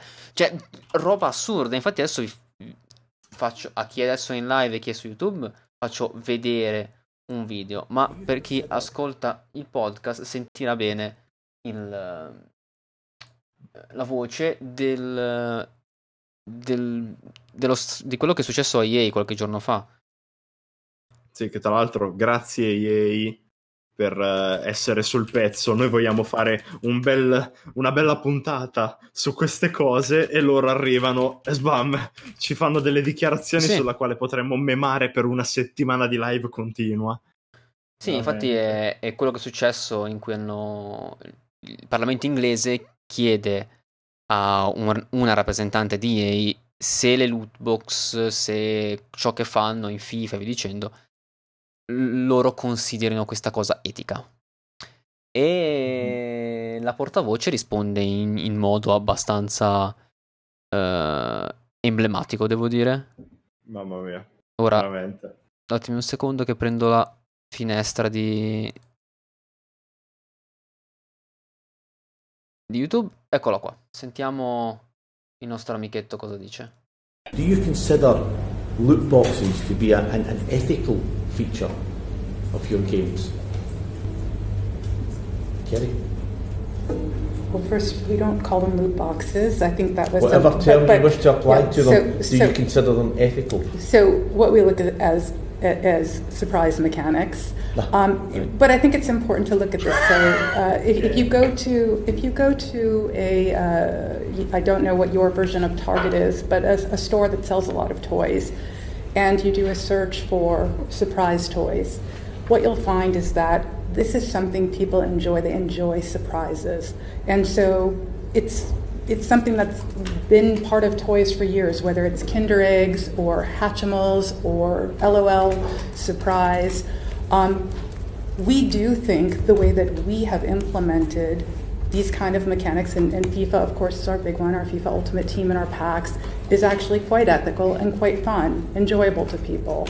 Um, we agree with the UK Gambling Commission, the Australian Gambling Commission, and many other gambling commissions that they aren't gambling. And we also disagree that there's evidence that shows it leads to gambling. Instead, we think it's like many other products that people enjoy in a very healthy way uh, and like the element of surprise. Okay, so just to be absolutely clear, your loot boxes or surprise mechanics, you have no ethical qualms whatsoever with. Uh, so I, I, think you're recharacterizing my language. What I said is I think the way we've implemented our FIFA Ultimate Team packs is ethical. Okay, other than FIFA and, and other games that you provide, do you have are you, are you equally comfortable and relaxed about for all of the games we have on the market that have a randomized content mechanic, a surprise mechanic, a loot box? Um, I, I have no qualms that they are implemented in an unethical way. Perfetto.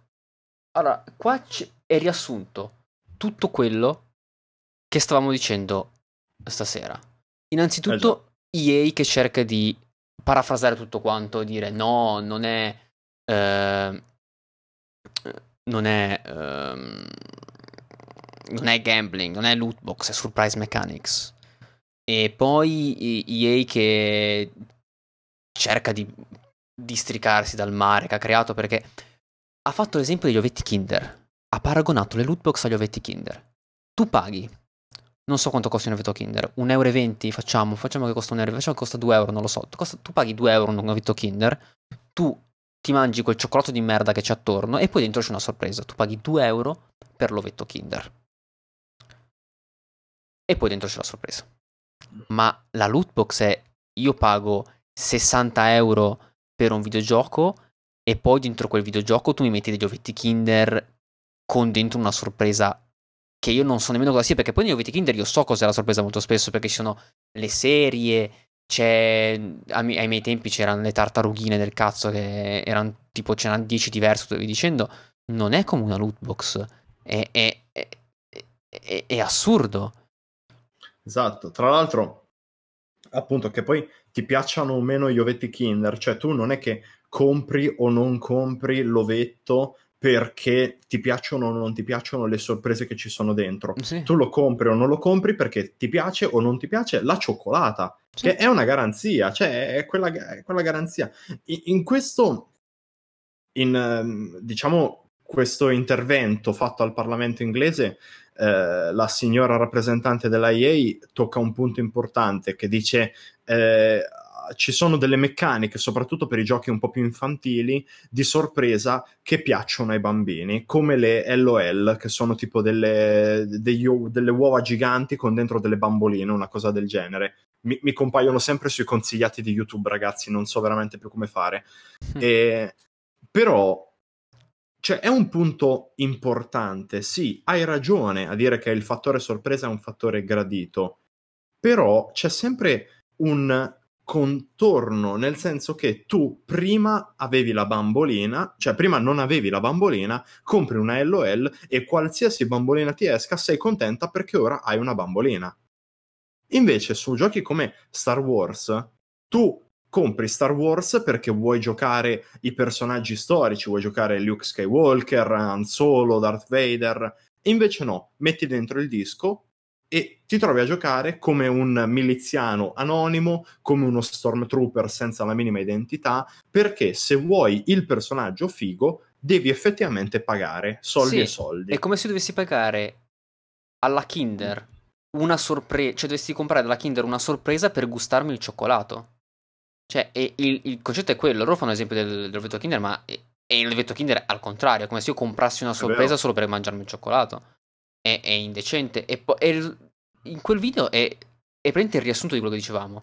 Il, lo spacciatore di eroina che dice che l'eroinomane è contento quando gli dà la sua siringa. Beh, direi Vabbè, di sì. Grazie. Clauded ci aggiorna su SAO MD. Gioco per telefono gaccia in cui puoi scoutare personaggi e armi. Tu, come sempre, hai minime possibilità di trovare personaggi e armi forti. E solo al sesto scout hai la sicurezza di trovarne un PG decente. E per arrivare al sesto step servono 2000 diamanti, che nel caso tu non shoppassi ci metteresti più di un mese a farmarli. Le microtransazioni rovinano tutto. Non, tu non c'eri all'inizio, parlavamo del fatto che le microtransazioni possono essere ciò che tiene in vita un gioco se, fatto, se sono fatte bene. Tipo, tu vuoi dare un gioco free to play e metti delle microtransazioni che magari non sono uh, random eh, che però tengono in vita il tuo gioco e ti permettono di sviluppare magari o dei DLC o delle patch, dicendo, o comunque dei nuovi giochi. Però in questo caso, cioè, come sono sfruttate dalla società, dal, dalla, dall'industria adesso come adesso sono quasi sempre negative. Questo ti do ragionissimo. Sì. Non, non c'è via di scampo. Come ora è, è, solamente, solamente milcare, milcare, milcare. È assurdo. Sono d'accordissimo che. Non, diciamo che le microtransazioni non rovinano tutto, però come sono state rese ai giorni nostri, rovinano tutto quanto. È, è, è indecente. E tra l'altro, questa, questo sconforto che proviamo noi come giocatori, secondo me lo provano anche le aziende. Cioè, tu hai visto l'esitazione che ha avuto la, la rappresentante EA nel definire le meccaniche della so- società come etiche? Sì. Cioè, ha, detto, ha fatto lì... tutto un giro, non, noi non consideriamo queste cose non etiche in questi giochi, in questi frangenti, ha fatto un, tutto una parafrase incredibile. Esatto. E quell'esitazione lì non arriva dal fatto che la EA gli ha detto ehi mi raccomando si vaga perché sicuramente come direttiva dall'alto gli è arrivata ricalca il concetto che quello che facciamo è etico sì. questa esitazione è provocata più da una morale interiore da un'etica della signora probabilmente che lei stessa non considera quella meccanica molto corretta secondo me. Poi ovviamente sto leggendo fra le righe e magari mi sbaglio, eh. però quella, quell'esitazione mi ha detto molto, molto più di quanto io penso fosse. Poteva dire. Faccio il cinico della situazione. Io penso fosse più dovuto al fatto che, come ha posto la domanda il, il membro del, della giuria, penso, non so come dire, comunque il, il tizio inglese o scozzese, non mi ricordo l'accento penso che come ha posto la domanda era difficile rispondere immediatamente senza pensarci un attimo perché rischiava di rispondere in modo strano. Eh già. Cioè, bene o male eh, è difficile quando comunque i, secondo me lo sapeva di essere nel torto, cioè lo sanno che le, sono, non sono etiche, che non sono un meccanismo eh, onesto e vi dicendo, lo sanno. Quindi è difficile eh, riuscire a essere coerenti quando devi mentire. Cioè, io se devo mentire a 100 persone è un casino farlo in modo coerente. Perché eh, se sbaglio una volta sola, quel tizio dice: Ah no, mi hai detto così. E gli altri fanno: Come scusa? Quindi mm. rimanere ben, ben marcato sul, sul punto è, è, un casino. E, e lì si è visto. Cioè, ha cominciato a dire assurdità. Ed era tutto scritto, era tutto. Si era tutto preparato. Tra l'altro, eh, se cioè, ormai la EA, ma anche altre società hanno capito che il loro meccanismo di loot box è malsano e, e tossico nei confronti dei giocatori che vengono letteralmente spremuti e spennati, soprattutto i soggetti più giovani e più deboli. E l'hanno capito, ma non perché gli è arrivato un signore dell'Unione Consumatori e gli ha detto guardate che quello che fate non è molto etico. L'hanno capito perché puntualmente quando esce un gioco eh, della EA, e lo dico dati alla mano con una certa certezza statistica, eh, quando esce un gioco della EA con le loot box e la presenza di queste loot box è troppo invadente, puntualmente le azioni EA cadono nel mercato finanziario. Puntuale. È successo con Star Wars, succede ogni anno con FIFA e gli altri giochi sportivi. Ormai l'hanno capito, però continuano a milcarlo perché a loro non importa che una, la loro azione si svaluta di 10 euro se poi le loro entrate sono di 100.000, capito? Sì, ma anche perché il mercato, in fin dei conti, sì, quando fai la cazzata ti tira giù di 10 euro, però poi tutti si ricordano solo di quella caduta e magari che è successa in due giorni, poi magari in sei mesi sei sopra di 15. Perché Sì, il mercato fa esatto. così, la gente fa, ah sì, speculiamo subito e poi se ne dimentica e fa- passano su qualcos'altro. Il mercato Sì, è, è un po' burlone in questi sensi. Ci, ci sono tante altre implicazioni che si vanno a creare, Sì. però sa- saltiamole perché sennò diventa una lezione di economia, veramente. Claudette Eh, ci chiede? Sì. cosa ne pensiamo Eh. delle microtransazioni di Fortnite, che sembra che funzionino. E fanno comunque un po' leva. Cioè, i- i- ci sono loot box anche su Fortnite o sbaglio? Purtroppo sono poche No, non ci sono le loot box Ah, su ok. Fortnite. Le cose che puoi comprare su Fortnite, ecco, vedi, io per esempio il meccanismo di Fortnite lo apprezzo Ok. perché hanno trovato un modo per eh, incentivare l'acquisto in game senza però aggiungere il fattore aleatorio. Su Oh. Fortnite, come ben sai, c'è il pass battaglia. Ok. Nel pass battaglia tu hai 100 livelli da completare prima della fine della stagione e per ottenere le ricompense. Se tu riesci a ottenere la ricompensa di livello 100, non è perché hai speso più soldi di uno che ha ottenuto la ricompensa di livello 1, ma è perché hai giocato tanto. Ok, e se sì. giochi tanto vuol dire che il gioco ti piace fondamentalmente. Ok, pensavo E- fosse come Apex che di, di fianco al Battle Pass ci fossero anche delle, delle- delle- delle loot, ma poi mi sono ricordato che effettivamente Apex è di EA. È Respawn Esatto. Entertainment, però comunque pubblicato da EA, quindi lasciamo stare. comunque EA. Eh, sì, su Fortnite puoi comprare item ben definiti e eh, Battle Pass. Il Battle Pass è un gran meccanismo per finanziare lo per finanziare l'andamento di un gioco, anche perché richiede una, una voglia di reinventarsi. Io, per carità, Fortnite ci ho giocato tanto, non ci gioco più perché ormai le Battle Royale non hanno più molto da darmi, però eh, Fortnite è un gioco che ogni tre mesi, quando finisce una stagione, la mappa scambia completamente, l'evento della stagione successiva ha un tema completamente diverso, qualche tempo fa era l'horror, poi è diventato tipo la giungla, gli egizi, con tutte skin a tema. E quello è un meccanismo sano, secondo me. Poi ovviamente c'è un altro problema su Fortnite. Il problema che c'è su Fortnite è che chi compra il Battle Pass da 10 euro sono tipo io.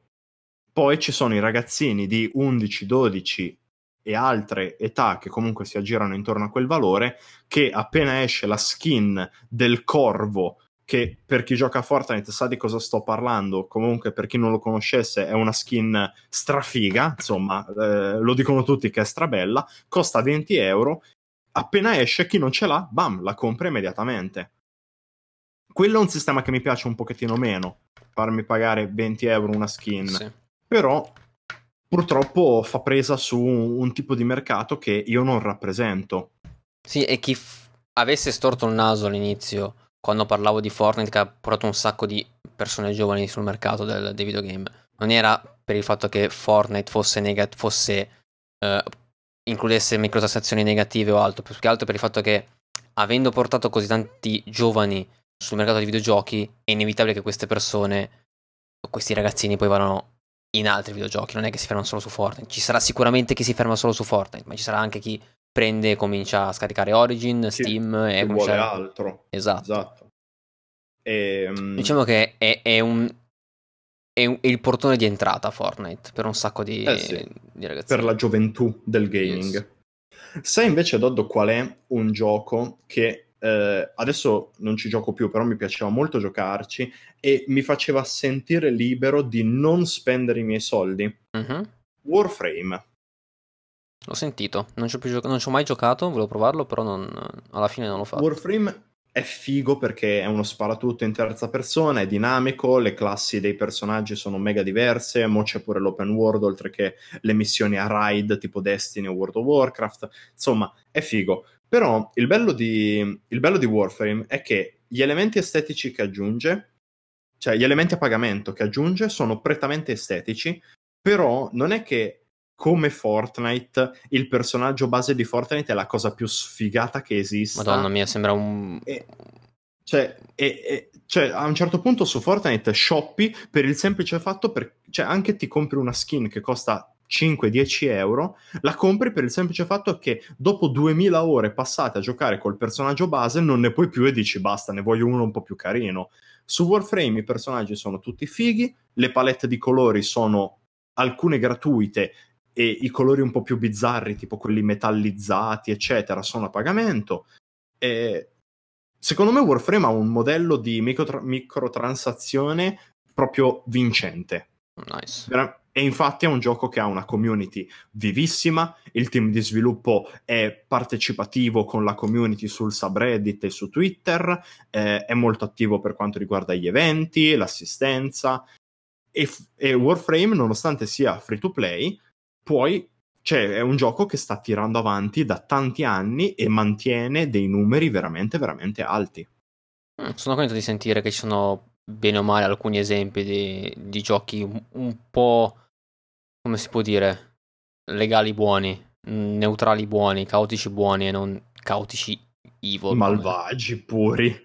Eh, esatto, sì, tra l'altro tu non sai quanta fatica per trovare questo esempio, ho dovuto scavare nei meandri della mia mente perché a ogni gioco con le microtransazioni a cui pensavo mi venivano solo parolacce, non parole. Eh, io ogni volta che pensavo a un gioco con le microtransazioni dicevo, un gioco positivo, ah questo, ah no, è un DLC, non è una microtransazione.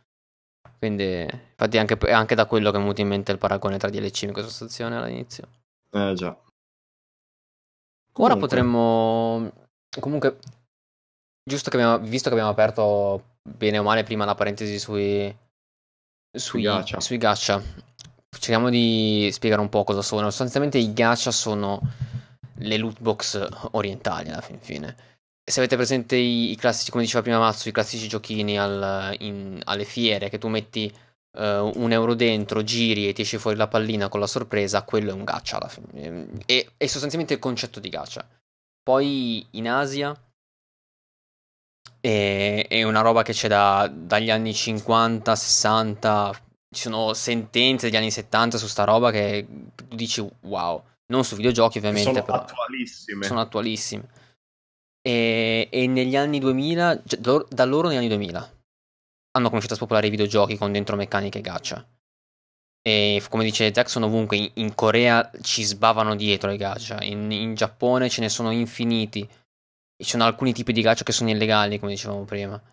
E, e sono sostanzialmente la base su cui poi noi occidentali abbiamo creato tutto il sistema di lootbox. E, e se voi pensate che noi adesso stiamo vivendo il boom delle microtransazioni, delle loot box, tutto quanto nei videogiochi, pensate che in Asia sono così da vent'anni. Sono sostanzialmente così da vent'anni. E, e, il, e, e il concetto è tu spendi i tuoi soldi perché hai una possibilità, hai lo 0.3% di ottenere la carta, quel personaggio S+.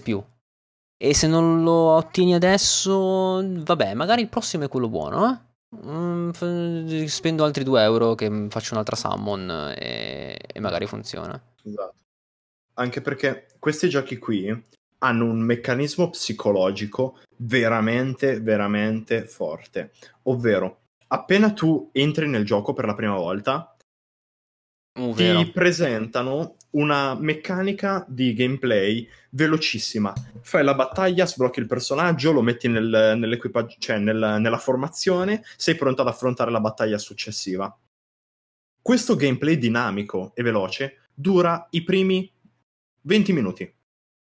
Appena varcata la soglia dei 20 minuti, ti vieni catapultato in un ambiente di gioco lento, stagnante, dove sei costretto ad aspettare se non vuoi comprare i diamanti e mille altre menate, altre valute alternative, eh, sei costretto ad aspettare intere ore per avanzare di un livello. Quindi il giocatore si vede eh, da una parte psicologicamente costretto a shoppare per mantenere i ritmi di gioco eh, incalzanti e aggressivi della prima fase di download, appena scaricato il gioco. Sì, ogni tanto... Questo è un fattore psicologico distruttivo. Ogni tanto c'è anche. Per, per, il mobile è funzionale. Scusa le interruzioni, Doddo. No, no, ogni, ogni tanto c'è anche il fatto che magari all'inizio con il tutorial ti sbloccano anche una carta che è super rara. E, esatto. e, e tu vedi che è fortissima rispetto alle altre che trovi poi dopo. E Zack ci dice che non necessariamente dipende dal gioco. Sì, quello sì. Diciamo che era più un esempio che altro. Certo.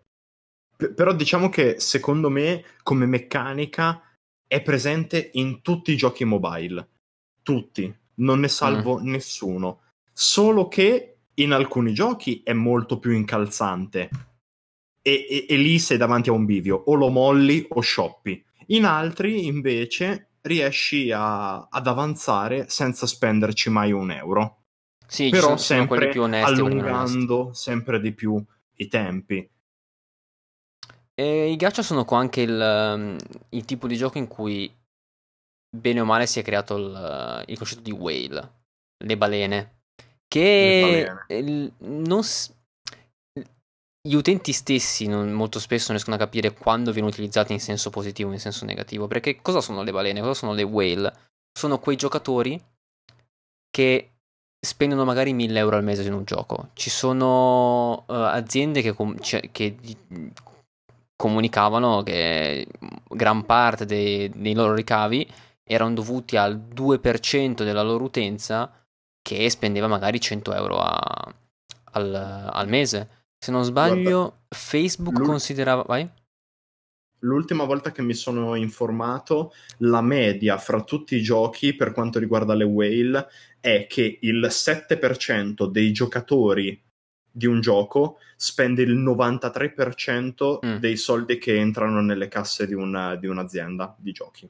Ha senso. Questo, questo è un valore medio, quindi questo vuol dire che ci sono situazioni dove è 99-1 e situazioni dove è 80-20, che comunque è un po' più diversificato.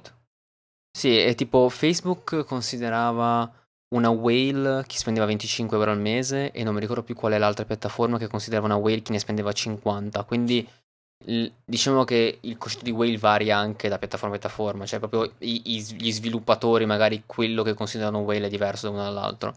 Però i, i whale stessi, spesso, a parte che molto spesso non, non, non rilasciano dichiarazioni perché magari si vergognano per motivi perché comunque Chiaro. non si sa come siano visti dalla società. Ci sono persone che dicono, ah mio Dio, sono quelli che rovinano tutte, quelli che dicono, vabbè, sono soldi loro, fanno il cazzo che vogliono. Molto spesso non sono gente che hanno magari 40 anni e, e, e, e si spende, boh, 100 euro al mese così perché lavora, se li spende, vaffanculo.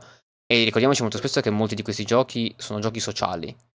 E se dici giochi sociali, adesso ti viene in mente farmi di Facebook di 6.000 anni fa, però comunque molti... Bei tempi. molti dei gacha o dei giochi che richiedono, che, richiedono, che, che un, creano un terreno fertile per le whale sono giochi sociali alla fin fine, giochi in cui c'è una community, in cui eh, interagisci con altri giocatori. E... Sì, sono organizzati mediante clan oppure yes. ci sono dei tipi di eh, evento o attacco che possono essere fatti solamente in gruppo e non li puoi fare da solo, però ti danno ricompense più grandi. Comunque sì, abbiamo capito la tipologia. Yes. E tornando un attimo un po' alle microtransazioni, forse a questo punto una delle cose che fa più storcere il naso è che, ok, com- capisco, l'azienda deve crescere, eh, l'azienda deve andare avanti, deve continuare a sfornare videogiochi, mi piacciono i giochi di quell'azienda, voglio che continui a sopravvivere perché, ok, va bene, ma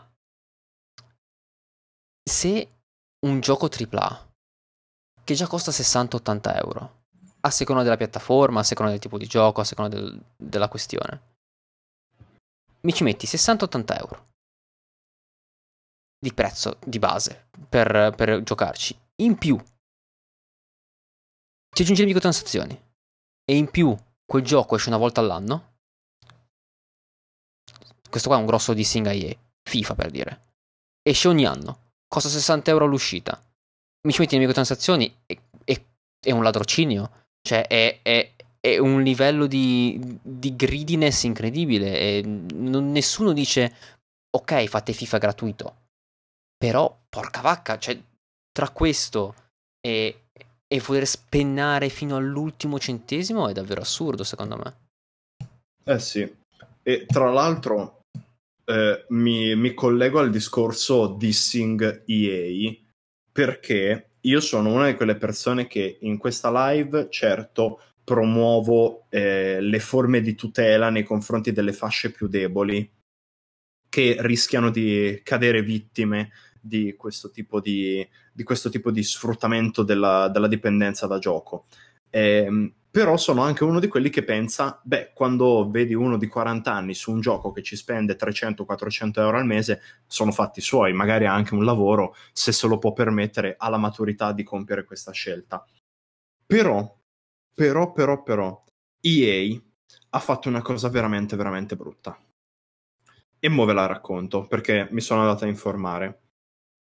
EA come anche altre società, si è rifiutata per più volte di inviare a un giocatore, un suo giocatore che gli scriveva email, un report, semplicemente un report che gli dicesse quanti soldi avesse lui speso su, sul loro gioco, mm. che era FIFA in questo caso.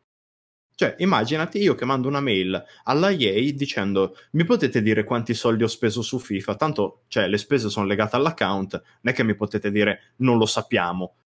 Qu- loro gli rispondevano puntualmente che si riservavano il diritto di non rivelarglielo. Ecco, questo ragazzo ha deciso di procedere per vie legali. Giustamente. Grazie a Dio, giu- giustamente anche. Grazie a Dio ha vinto la causa e adesso EA è obbligata a fornire, se richiesti, dati di questa natura. Questo significa che prima, se tu scrivevi a EA, oi, ditemi quanti soldi ho speso, loro ti rispondevano no, lol, suca. Invece adesso sono obbligati a, a dirtelo. Purtroppo la storia di questo ragazzo ha un finale abbastanza triste, nel senso che eh, procedendo per vie legali, ha scoperto mediante il report che aveva speso più o meno 16.000 dollari su FIFA. Madonna. Cioè, io, io con 16.000 dollari mi ci compro tipo o la macchina o il sintetizzatore dei miei sogni. Ce n'è uno Doddo che costa 17.000 dollari. Lasciamo perdere, guarda. mi, viene, mi viene il fiatone. Però comunque, cioè, capito, è un, è un passo avanti però è un passo avanti estremamente negativo tenendo conto mo- del modo in cui questa verità si è acquisita. Sì. Poi, dovendo procedere per vie legali, no? A, a voler pensare, scusa, se io voglio sapere quanti soldi ho speso, ormai li ho spesi. Non è che ti sto dicendo, ah, se, se, se scopro che ho speso più di 2000 euro, li rivoglio indietro. No, voglio solo sapere quanto ho no, speso. Ormai li hai spesi. Quindi vuol dire che la coscienza così tanto sporca che sai che se mi esatto. dici quanto speso non spenderò più. Esatto. Ma to- lo, fanno, lo fanno per questa ragione. Cioè, se io ti dico quanto hai speso, tu non mi dai più neanche un euro, quindi te lo tengo nascosto. Ma eh, proprio no, ma ragazzi. Non, non, non, tanto non è che sei quello che mi ha dato 16.000 dollari, sei... non lo so. Eh, lo ritengo un, una cosa veramente incredibile da parte esatto. di... Vabbè, poi è EA, quindi lasciamo stare. Sì. Tra... Invece, caso contrario, ce l'ho su League of Legends. Uh. Se non ricordo male, League of Legends ha reso il suo API, magari sbaglio anche la terminologia. Mm, sono, sì, sono le API. Gra- eh, libero. Quindi ci sono diversi siti internet che di solito si chiamano wasted, quindi buttato. Ah, wasted on LOL, sì sì. Esatto, che ti dicono quanti soldi hai speso su LOL vedendo le tue skin, oppure quante ore hai passato su LOL da quando hai creato il tuo account a oggi, quindi proprio ore di gioco, non ore in, a cercare una partita o nel menu principale, no, ore di gioco effettive. Questi sono dati veramente, veramente utili. Perché, cioè, ti fanno rendere conto di, di, di un dato che non, vivendolo non te ne rendi conto, te ne rendi conto quando lo leggi. E come, esatto. e come io te, anni fa avevo scoperto che stando 10 minuti al giorno su Facebook perdevo 7 giorni all'anno. Tu stando 10 minuti al giorno che su. Facebook. eh, infatti. Che ansia. Tu stando, tutto, stando 10 minuti al giorno su Facebook non te ne accorgi. Però a un certo punto tu fai il calcolo e fai Cazzo, è veramente Ho tanto. una settimana. Una settimana ogni anno per una cosa che magari non mi serve. Esatto. E comunque sì, sono tutti argomenti che, che fanno incazzare. Ve, la, ve l'avevamo anticipato in questa live che cioè, comunque guarda siamo, siamo, ormai quasi addirittura d'arrivo sì, dopo, ci sono no? due cose in chat che probabilmente dovremmo uh, prendere eh, uno, Cla- uno, uno, è il commento di Cladded che mi è piaciuto molto è una bella domanda e adesso gli rispondiamo e uno è una cosa che ha chiesto Yash all'inizio che poi abbiamo perso che come consideriamo giochi tipo World of Warcraft che ha un canone mensile, ha delle microtransazioni, ha dei DLC e tutto quanto. Eh, anche quello è un, un domandone. Quello, quello è, un, è, un, domandone bello pesante, nel senso che io ho giocato per tanti anni a World of Warcraft e ho pagato il mio canone, ho pagato le, le mie espansioni, mi sono fermato a Wrath of the Lich King perché 3.3.5 è l'espansione migliore, fine. Dissing. Dissing, lo, lo, dice tutta la community di World of Warcraft, quindi non è tanto dissing, però... Eh, per come la vedo io, la, la Blizzard sul, sul, discorso World of Warcraft può permetterselo. Perché può veramente permetterselo, nel senso che eh, ormai dopo così tanti anni che esiste World of Warcraft ha creato un modello di gioco di ruolo che è così definitivo e così ben bilanciato, P- prendetelo le, con le pinze, nel senso che ci sono cose più sgrave e più deboli, ci sono cose eh, che funzionano e che non funzionano, però per dirti, um, Black Desert Online. Black Desert Online quando uscì sembrava la nuova promessa dei giochi di ruolo. Ci giochi e scopri che per fare dal livello 2 al livello 3 ci devi stare 6 ore. Mm. Gesù Cristo, manco fosse livello 50 al 51? Esatto, capito? E World of Warcraft invece, sì, ti dà un canone, quindi il tuo tempo di gioco effettivo ha un valore, nel senso che se tu prendi eh, 15 euro al mese, che è il canone di World of Warcraft, lo dividi per le tue ore di gioco, hai il valore di quanto vale mm, una sì. tua ora nel canone. Però se su World of Warcraft ti sei rotto le palle, del tuo personaggio, ti crei un personaggio nuovo e fai molto velocemente, fai subito ad arrivare al livello massimo, al cap, e poi da lì iniziare a fare raid ed eventi da solo o in gruppo per perfezionare la tua build e il tuo equipaggiamento. World of Warcraft sì, ti fa pagare eh, il canone, le espansioni e ci sono le microtransazioni, però dà un valore molto più grande al tuo tempo. Quindi sì, tu paghi, però c'è qualcuno dall'altra parte che ti dice sì, ci dai i soldi, però noi diamo un bel valore al tuo tempo. Vogliamo che tu ti diverta e che non perda troppo tempo in fare cose noiose e ripetitive come expare per 100 ore nella stessa zona sì. di gioco. Perlomeno questo è il mio punto di vista, come sempre personale e discutibile, chiaramente. Io in merito non ho opinioni perché non, non conosco il metodo di World of Warcraft, sinceramente. World of Warcraft. Sono... Wow. Ho provato una volta a giocarci fino al livello 20, ho fatto no, sto gioco qua non fa per me. E ho abbandonato, quindi... Eh, vedi, io, io, sono un animale da MMORPG. Eh, io per nulla. Quindi io ero anche sul punto di comprarmi Guild Wars 2, uh. solo che tipo la, diciamo, la, la, curva di attenzione nei confronti di Guild Wars 2 si è abbassata un po' all'improvviso e ho fatto bene a non comprarlo perché altrimenti l'avrei abbandonato praticamente subito. E io sono uno che per quanto adori giocare pondera molto bene eh, i suoi acquisti.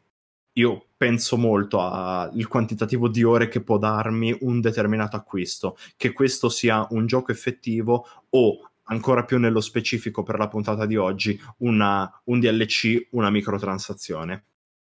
Yes, e quindi adesso ci colleghiamo alla domanda di Claudette, che come, come gestiremmo le transazioni se fossimo un'azienda.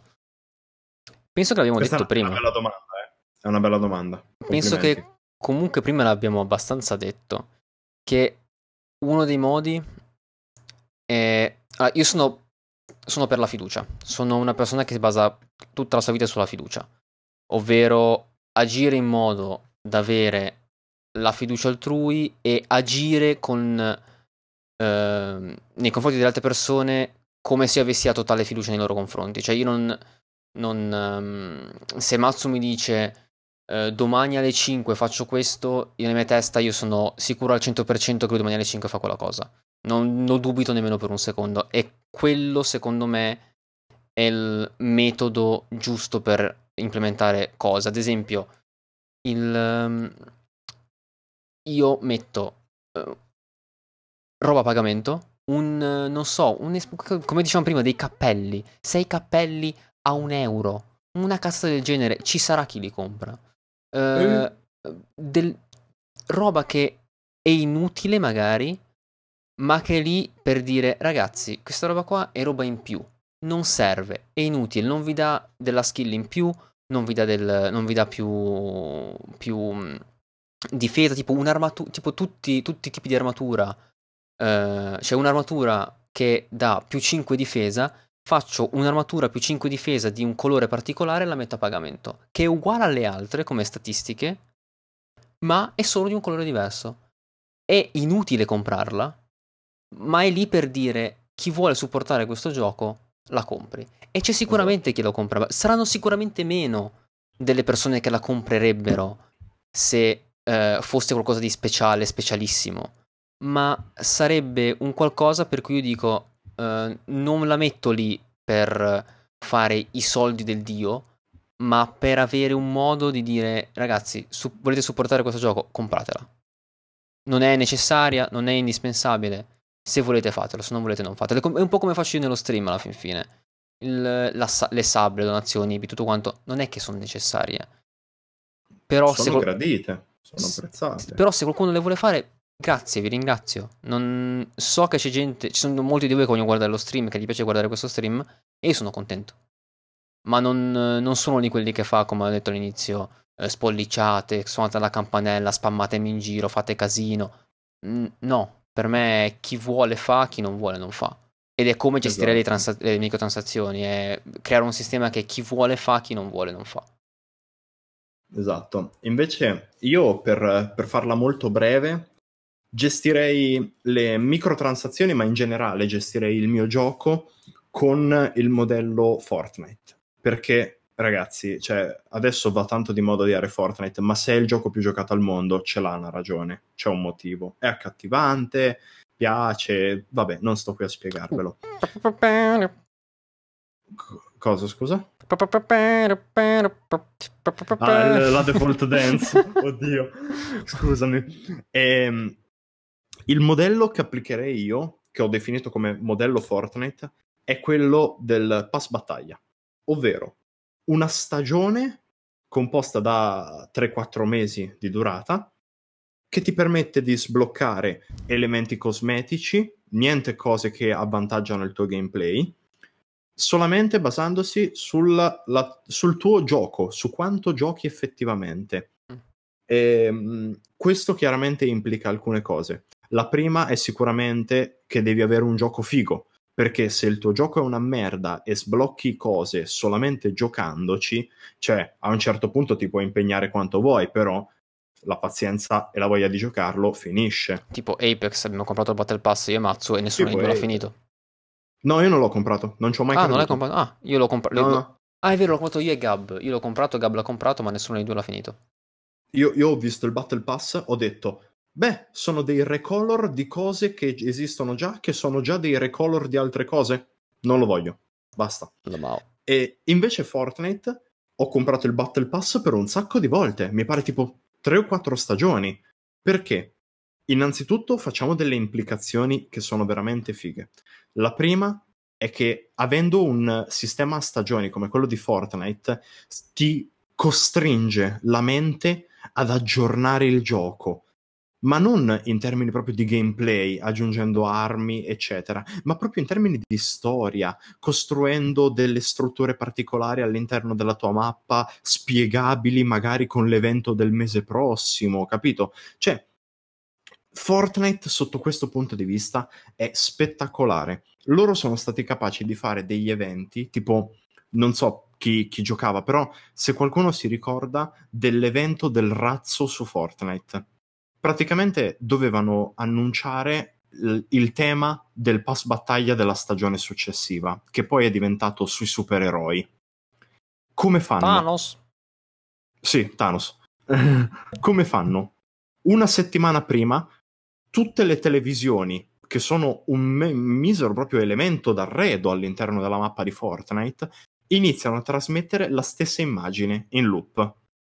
Il mistero si infittisce una settimana dopo da una struttura all'interno della mappa di Fortnite decolla un razzo visibile a tutti i giocatori presenti alle 6 del pomeriggio di, di quel giorno, insomma. Ecco, la trama viene spiegata, questo razzo è il razzo di un cattivo che doveva distruggere il mondo di Fortnite, ma che i supereroi hanno deviato e hanno spedito dall'altra parte dell'universo, creando una frattura temporale da cui escono mostri. Ecco qui, anticipato e servito per tutto il suo pubblico il modello eh, del pass battaglia che poi è diventato quello di Fortnite.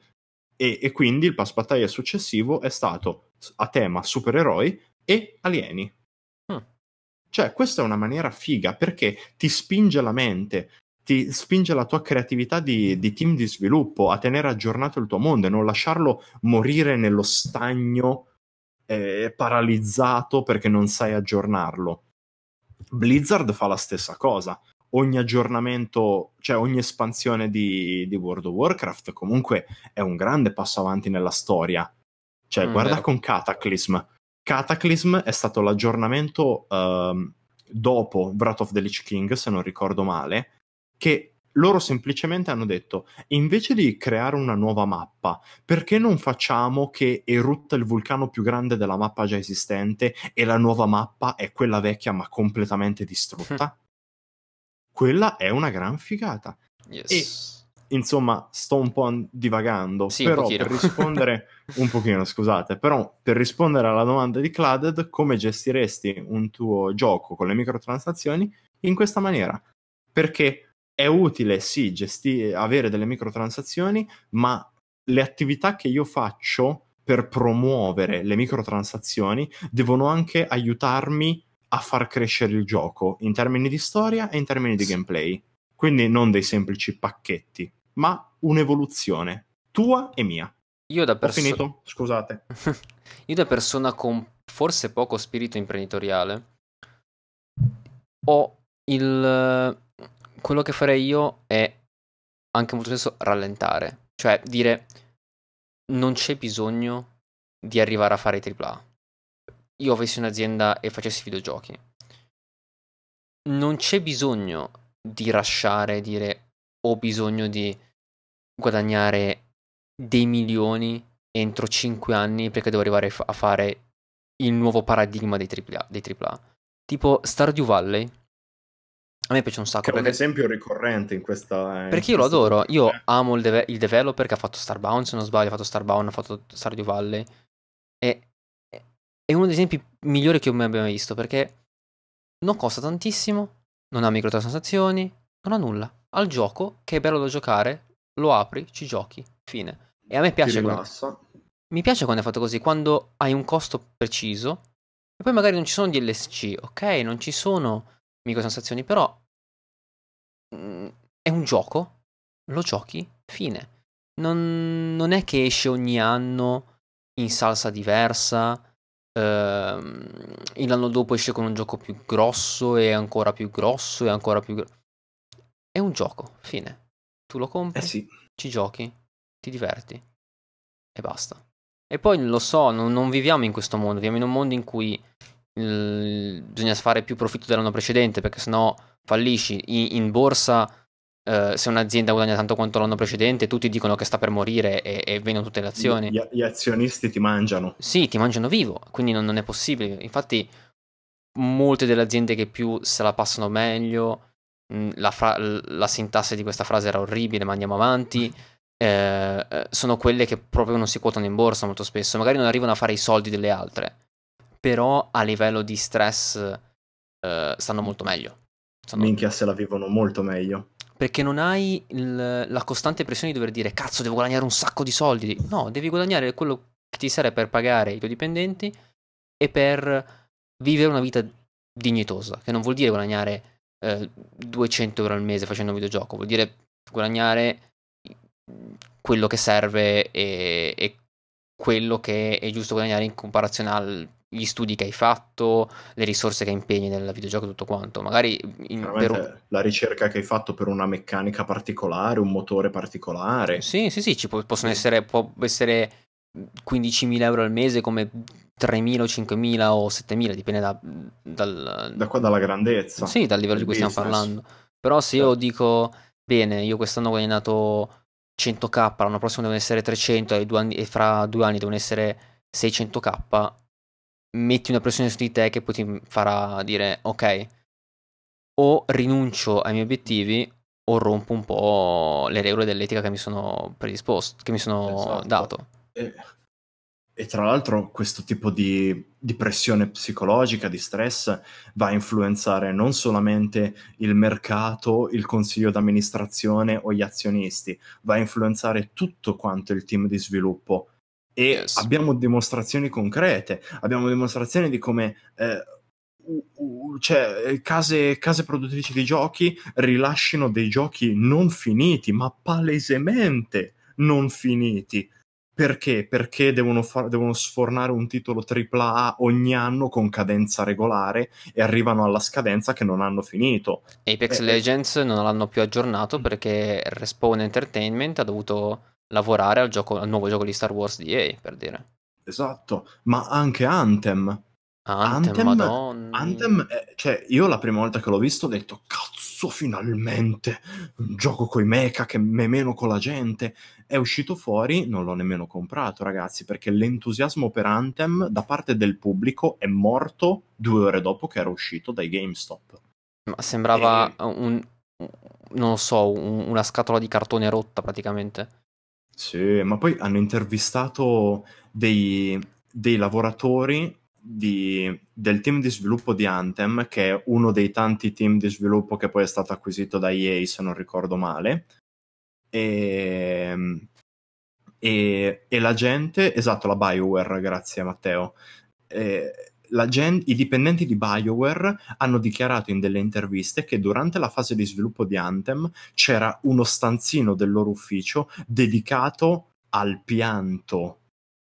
Raga, c'era, c'era la gente che andava a piangere chiusa nello stanzino perché sapevano che stavano realizzando un gioco con l'acqua alla gola, con le pressioni provenienti da ogni lato, che fosse il mercato, che fosse il pubblico, che fosse chi ti dà lo stipendio, cioè da sopra, da sotto, da sinistra e destra della tua gerarchia sociale ricevevi pressioni. Avevano una stanzina per il pianto, raga. Ma... Il, il mio Lamao era un Lamao agonizzante, cioè davvero aiuto. Cioè si può lavorare così? Ma questo è un discorso che trascende il mondo del gaming, cioè in un qualsiasi mercato lavorativo non si può lavorare così.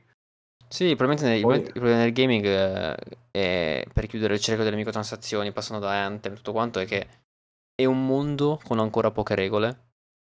Madonna. E da un lato, ok, ha dei lati positivi perché vuol dire che non ci sono uh, troppe norme restrittive che ti impediscono di fare alcune cose uh, e vi dicendo però da un lato è cazzo è, è il far west tipo il, appunto il gioco d'azzardo minorile vi dicendo esatto. e, e poca etica di lavoro come hai detto tu è un mercato che ancora è molto giovane, è fresco, quindi è poco regolamentato e come ho detto io in precedenza, più o meno a metà live, è un mercato, è un ambiente della quale non si conoscono ancora del tutto i potenziali rischi.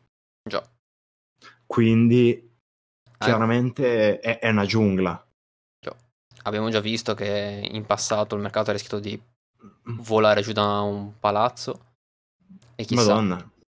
E chissà cosa ci riserverà il futuro. Chi lo sa. Spero non persone che continuano a paragonare le loot box agli ovetti Kinder sicuramente. Quello spero che s- smetta il prima possibile.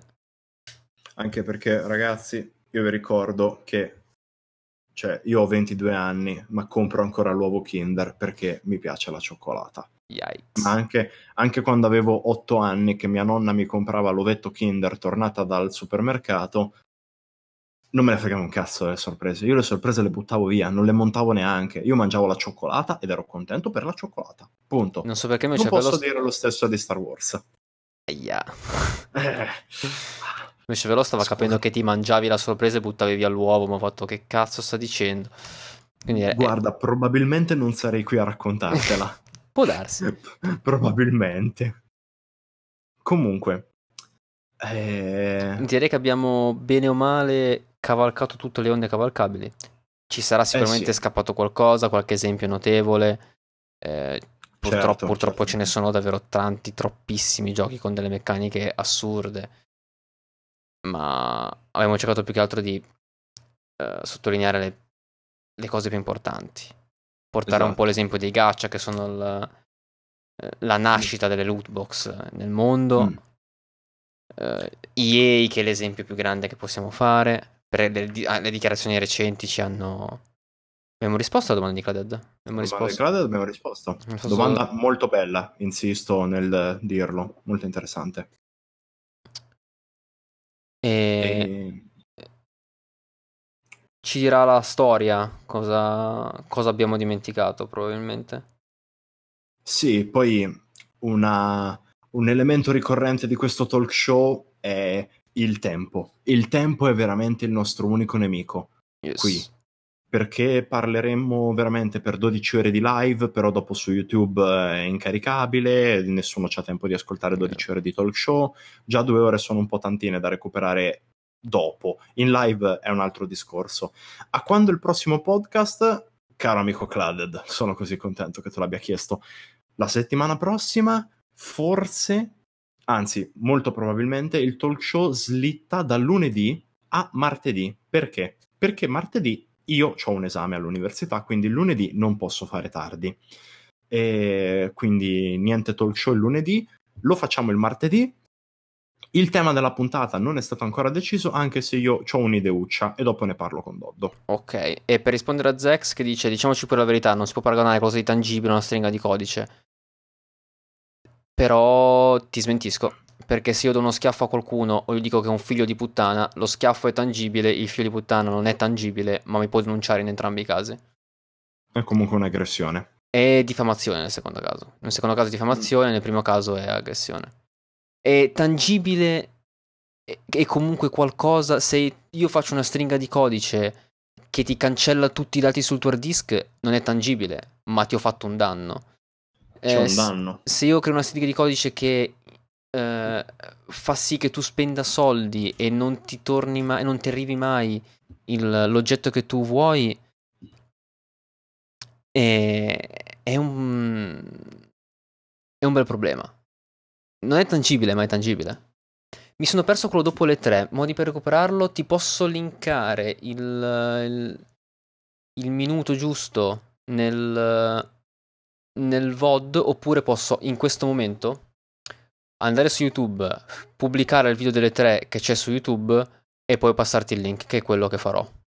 Perché Mm-mm. non l'ho ancora pubblicato, quindi appena stacco qua lo pubblico e te lo mando. Ma l'episodio dopo le tre intende Ubisoft. proprio intende proprio la nostra conferenza Ubisoft Ah. o l'episodio dopo l'episodio delle tre? Ah sì, intendi quello della- dell'altro, dell'altro lunedì o...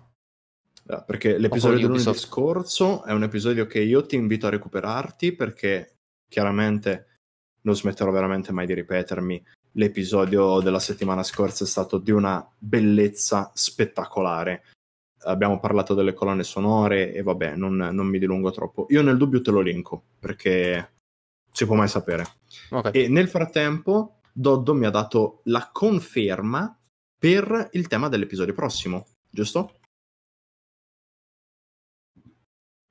Allora, Claudette. Ah ok, Zex mi, mi ha cor- cioè, mi ha corretto, ho capito male quello che voleva dire. Ehm, Che, che cosa ha detto? diceva che un ovetto Kinder ti lasciano qualcosa, un drop da una boot box non proprio, non a lungo tempo quantomeno. Mm, Sì, ok, avevo capito una cosa diversa, che era difficile regolamentare perché una cosa era tangibile e l'altra no.